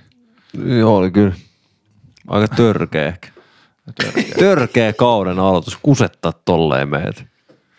Mutta tuosta live-vedosta puheen ollen, niin pakko sanoa, että itsellekin tuli vähän kylmiksi. Ja sitten jos joku sanoisi, että loppuispa tää soolo, niin kyllä siinä pitää avarilla vähän silleen läpsää. Pikkasen jo, juu, no, pikkasen avarilla. Joskus jos kuuntelet jotain kunnon kikkelihviä bändiä, sit voit olla silleen, että no joo, lopettakaa sen. Tai In Flamesin tiilutusta. Niin, joo, ei tämän kohdalla. Onhan toi niinku täysin eeppinen, varsinkin toi liveveto. Ja tätäkin on vaikea alkaa haukkua, paitsi se kommentti, mitä mä aikaisemmin sanoin, että toi laulu on mun mielestä pikkasen kriipi. Mä en pääse siitä yli. No on se vähän jollain, joo. Relax, relax, relax. relax. No, just, no semmoinen kauhuleffas, tietkö, ottaa vähän nukutusainetta lasin sille. Relax, relax, relax. Mutta siis ainoa, ainoa, miksi mä en ehkä vaatisi Pink Floydin parhaaksi biisiksi on se, että tää on vaikeasti, niinku, tai sanoma ei ole semmoinen, mikä lyö läpi. En, en mä vieläkään niinku, tuo oikeasti tiedä, mistä tämä nyt ehkä kertoo, mutta tulee mieleen, että tämä kertoo niin kuin päihteiden käytöstä ja niiden niin kuin sille, että kuinka päihteitä käytetään ehkä helpottamaan stressiä tai muuta tällaista paineita. Niin kuin se sanoman takia, niin kuin, että Timeissa se on niin selkeä ja kaikkien samaistuttava tai suurimman osa ihmistä samaistuttava se sanoma, niin sen takia se on paras verrattuna tähän. Biisinä tämä on ihan loistava. Mutta se niinku sanoma sieltä taustalta, niin sen takia mä en valitse Pink Floydin parhaaksi. No joo, ymmärrän ton. Mä oon ajatellut aina sen sanoman jotenkin silleen, että susta niinku Comfortably Numb niinku silleen öö, mukavasti turta. Niin mä oon aina ajatellut se jotenkin silleen, että periaatteessa, että jos ihminen niinku saa koko ajan niinku vaikka paskaa niskaa ja silleen niinku koko ajan tulee jotain lokaa ja vähän sellaista, että se on stressiä ja paineen alla. Jossain vaiheessa niinku siitä vaan tulee semmoinen defenssimekanismi, että yhtäkkiä sitä alkaakin sietämään ja se niinku tulee vähän semmoiseksi niinku tunteettomaksi. Vähän semmoinen surullinen teema, mutta en mä sitä ihan hirveästi ole ikinä ajatellut, vaan mä enemmän vaan fiilistän tätä biisiä. Mutta toi kitarasoolotus, niin se on ihan jäätävä. Toi, niinku mitä sä perustelit on, niin siis biisi menee joten kutakuinkin just noin, että se niinku kasvattaa koko ajan se kitarasoolo, sit niinku lopettaa sen, kruunaa se. Käykää kuuntelemassa se linkistä, jakson kuvauksista löytyy ja todetkaa myös sama meidän kanssamme. Ja levystä on pakko sanoa, että tuntuu vähän siinä, että kun tota levyä kuuntelin, siinä oli semmoista, että jaa ripulipaskaa ja mikä tää oli, jaa ripulipaskaa. Niin, se voi olla myös toi niinku sitten sieltä kokonaisuudesta, niin, niin just luo sen eron siihen. Joten tästä päätelmästä nyt Time on Pink Floydin paras biisi. No en kyllä lähde tuomaan totakaan mielipidettä. Riitasointuja podcast. Siinä sitä taas ollaan.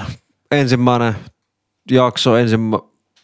ensimmäinen toinen. Jumala. Ensimmäisen ja kolmas. Toisen, toisen tuotantokauden. tuotantokauden jälkeinen tuotantokausi. Ensimmäisen jälkeisen tuotantokauden jälkeinen tuotantokausi, jossa ensimmäinen jakso saadaan nyt purkkiin.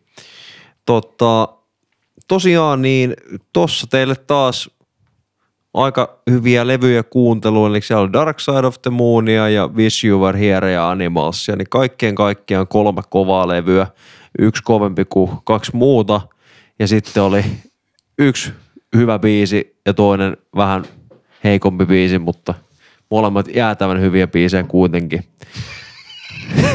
Yksi hyvä biisi, yksi heikompi biisi, mutta kuitenkin hyvä biisi.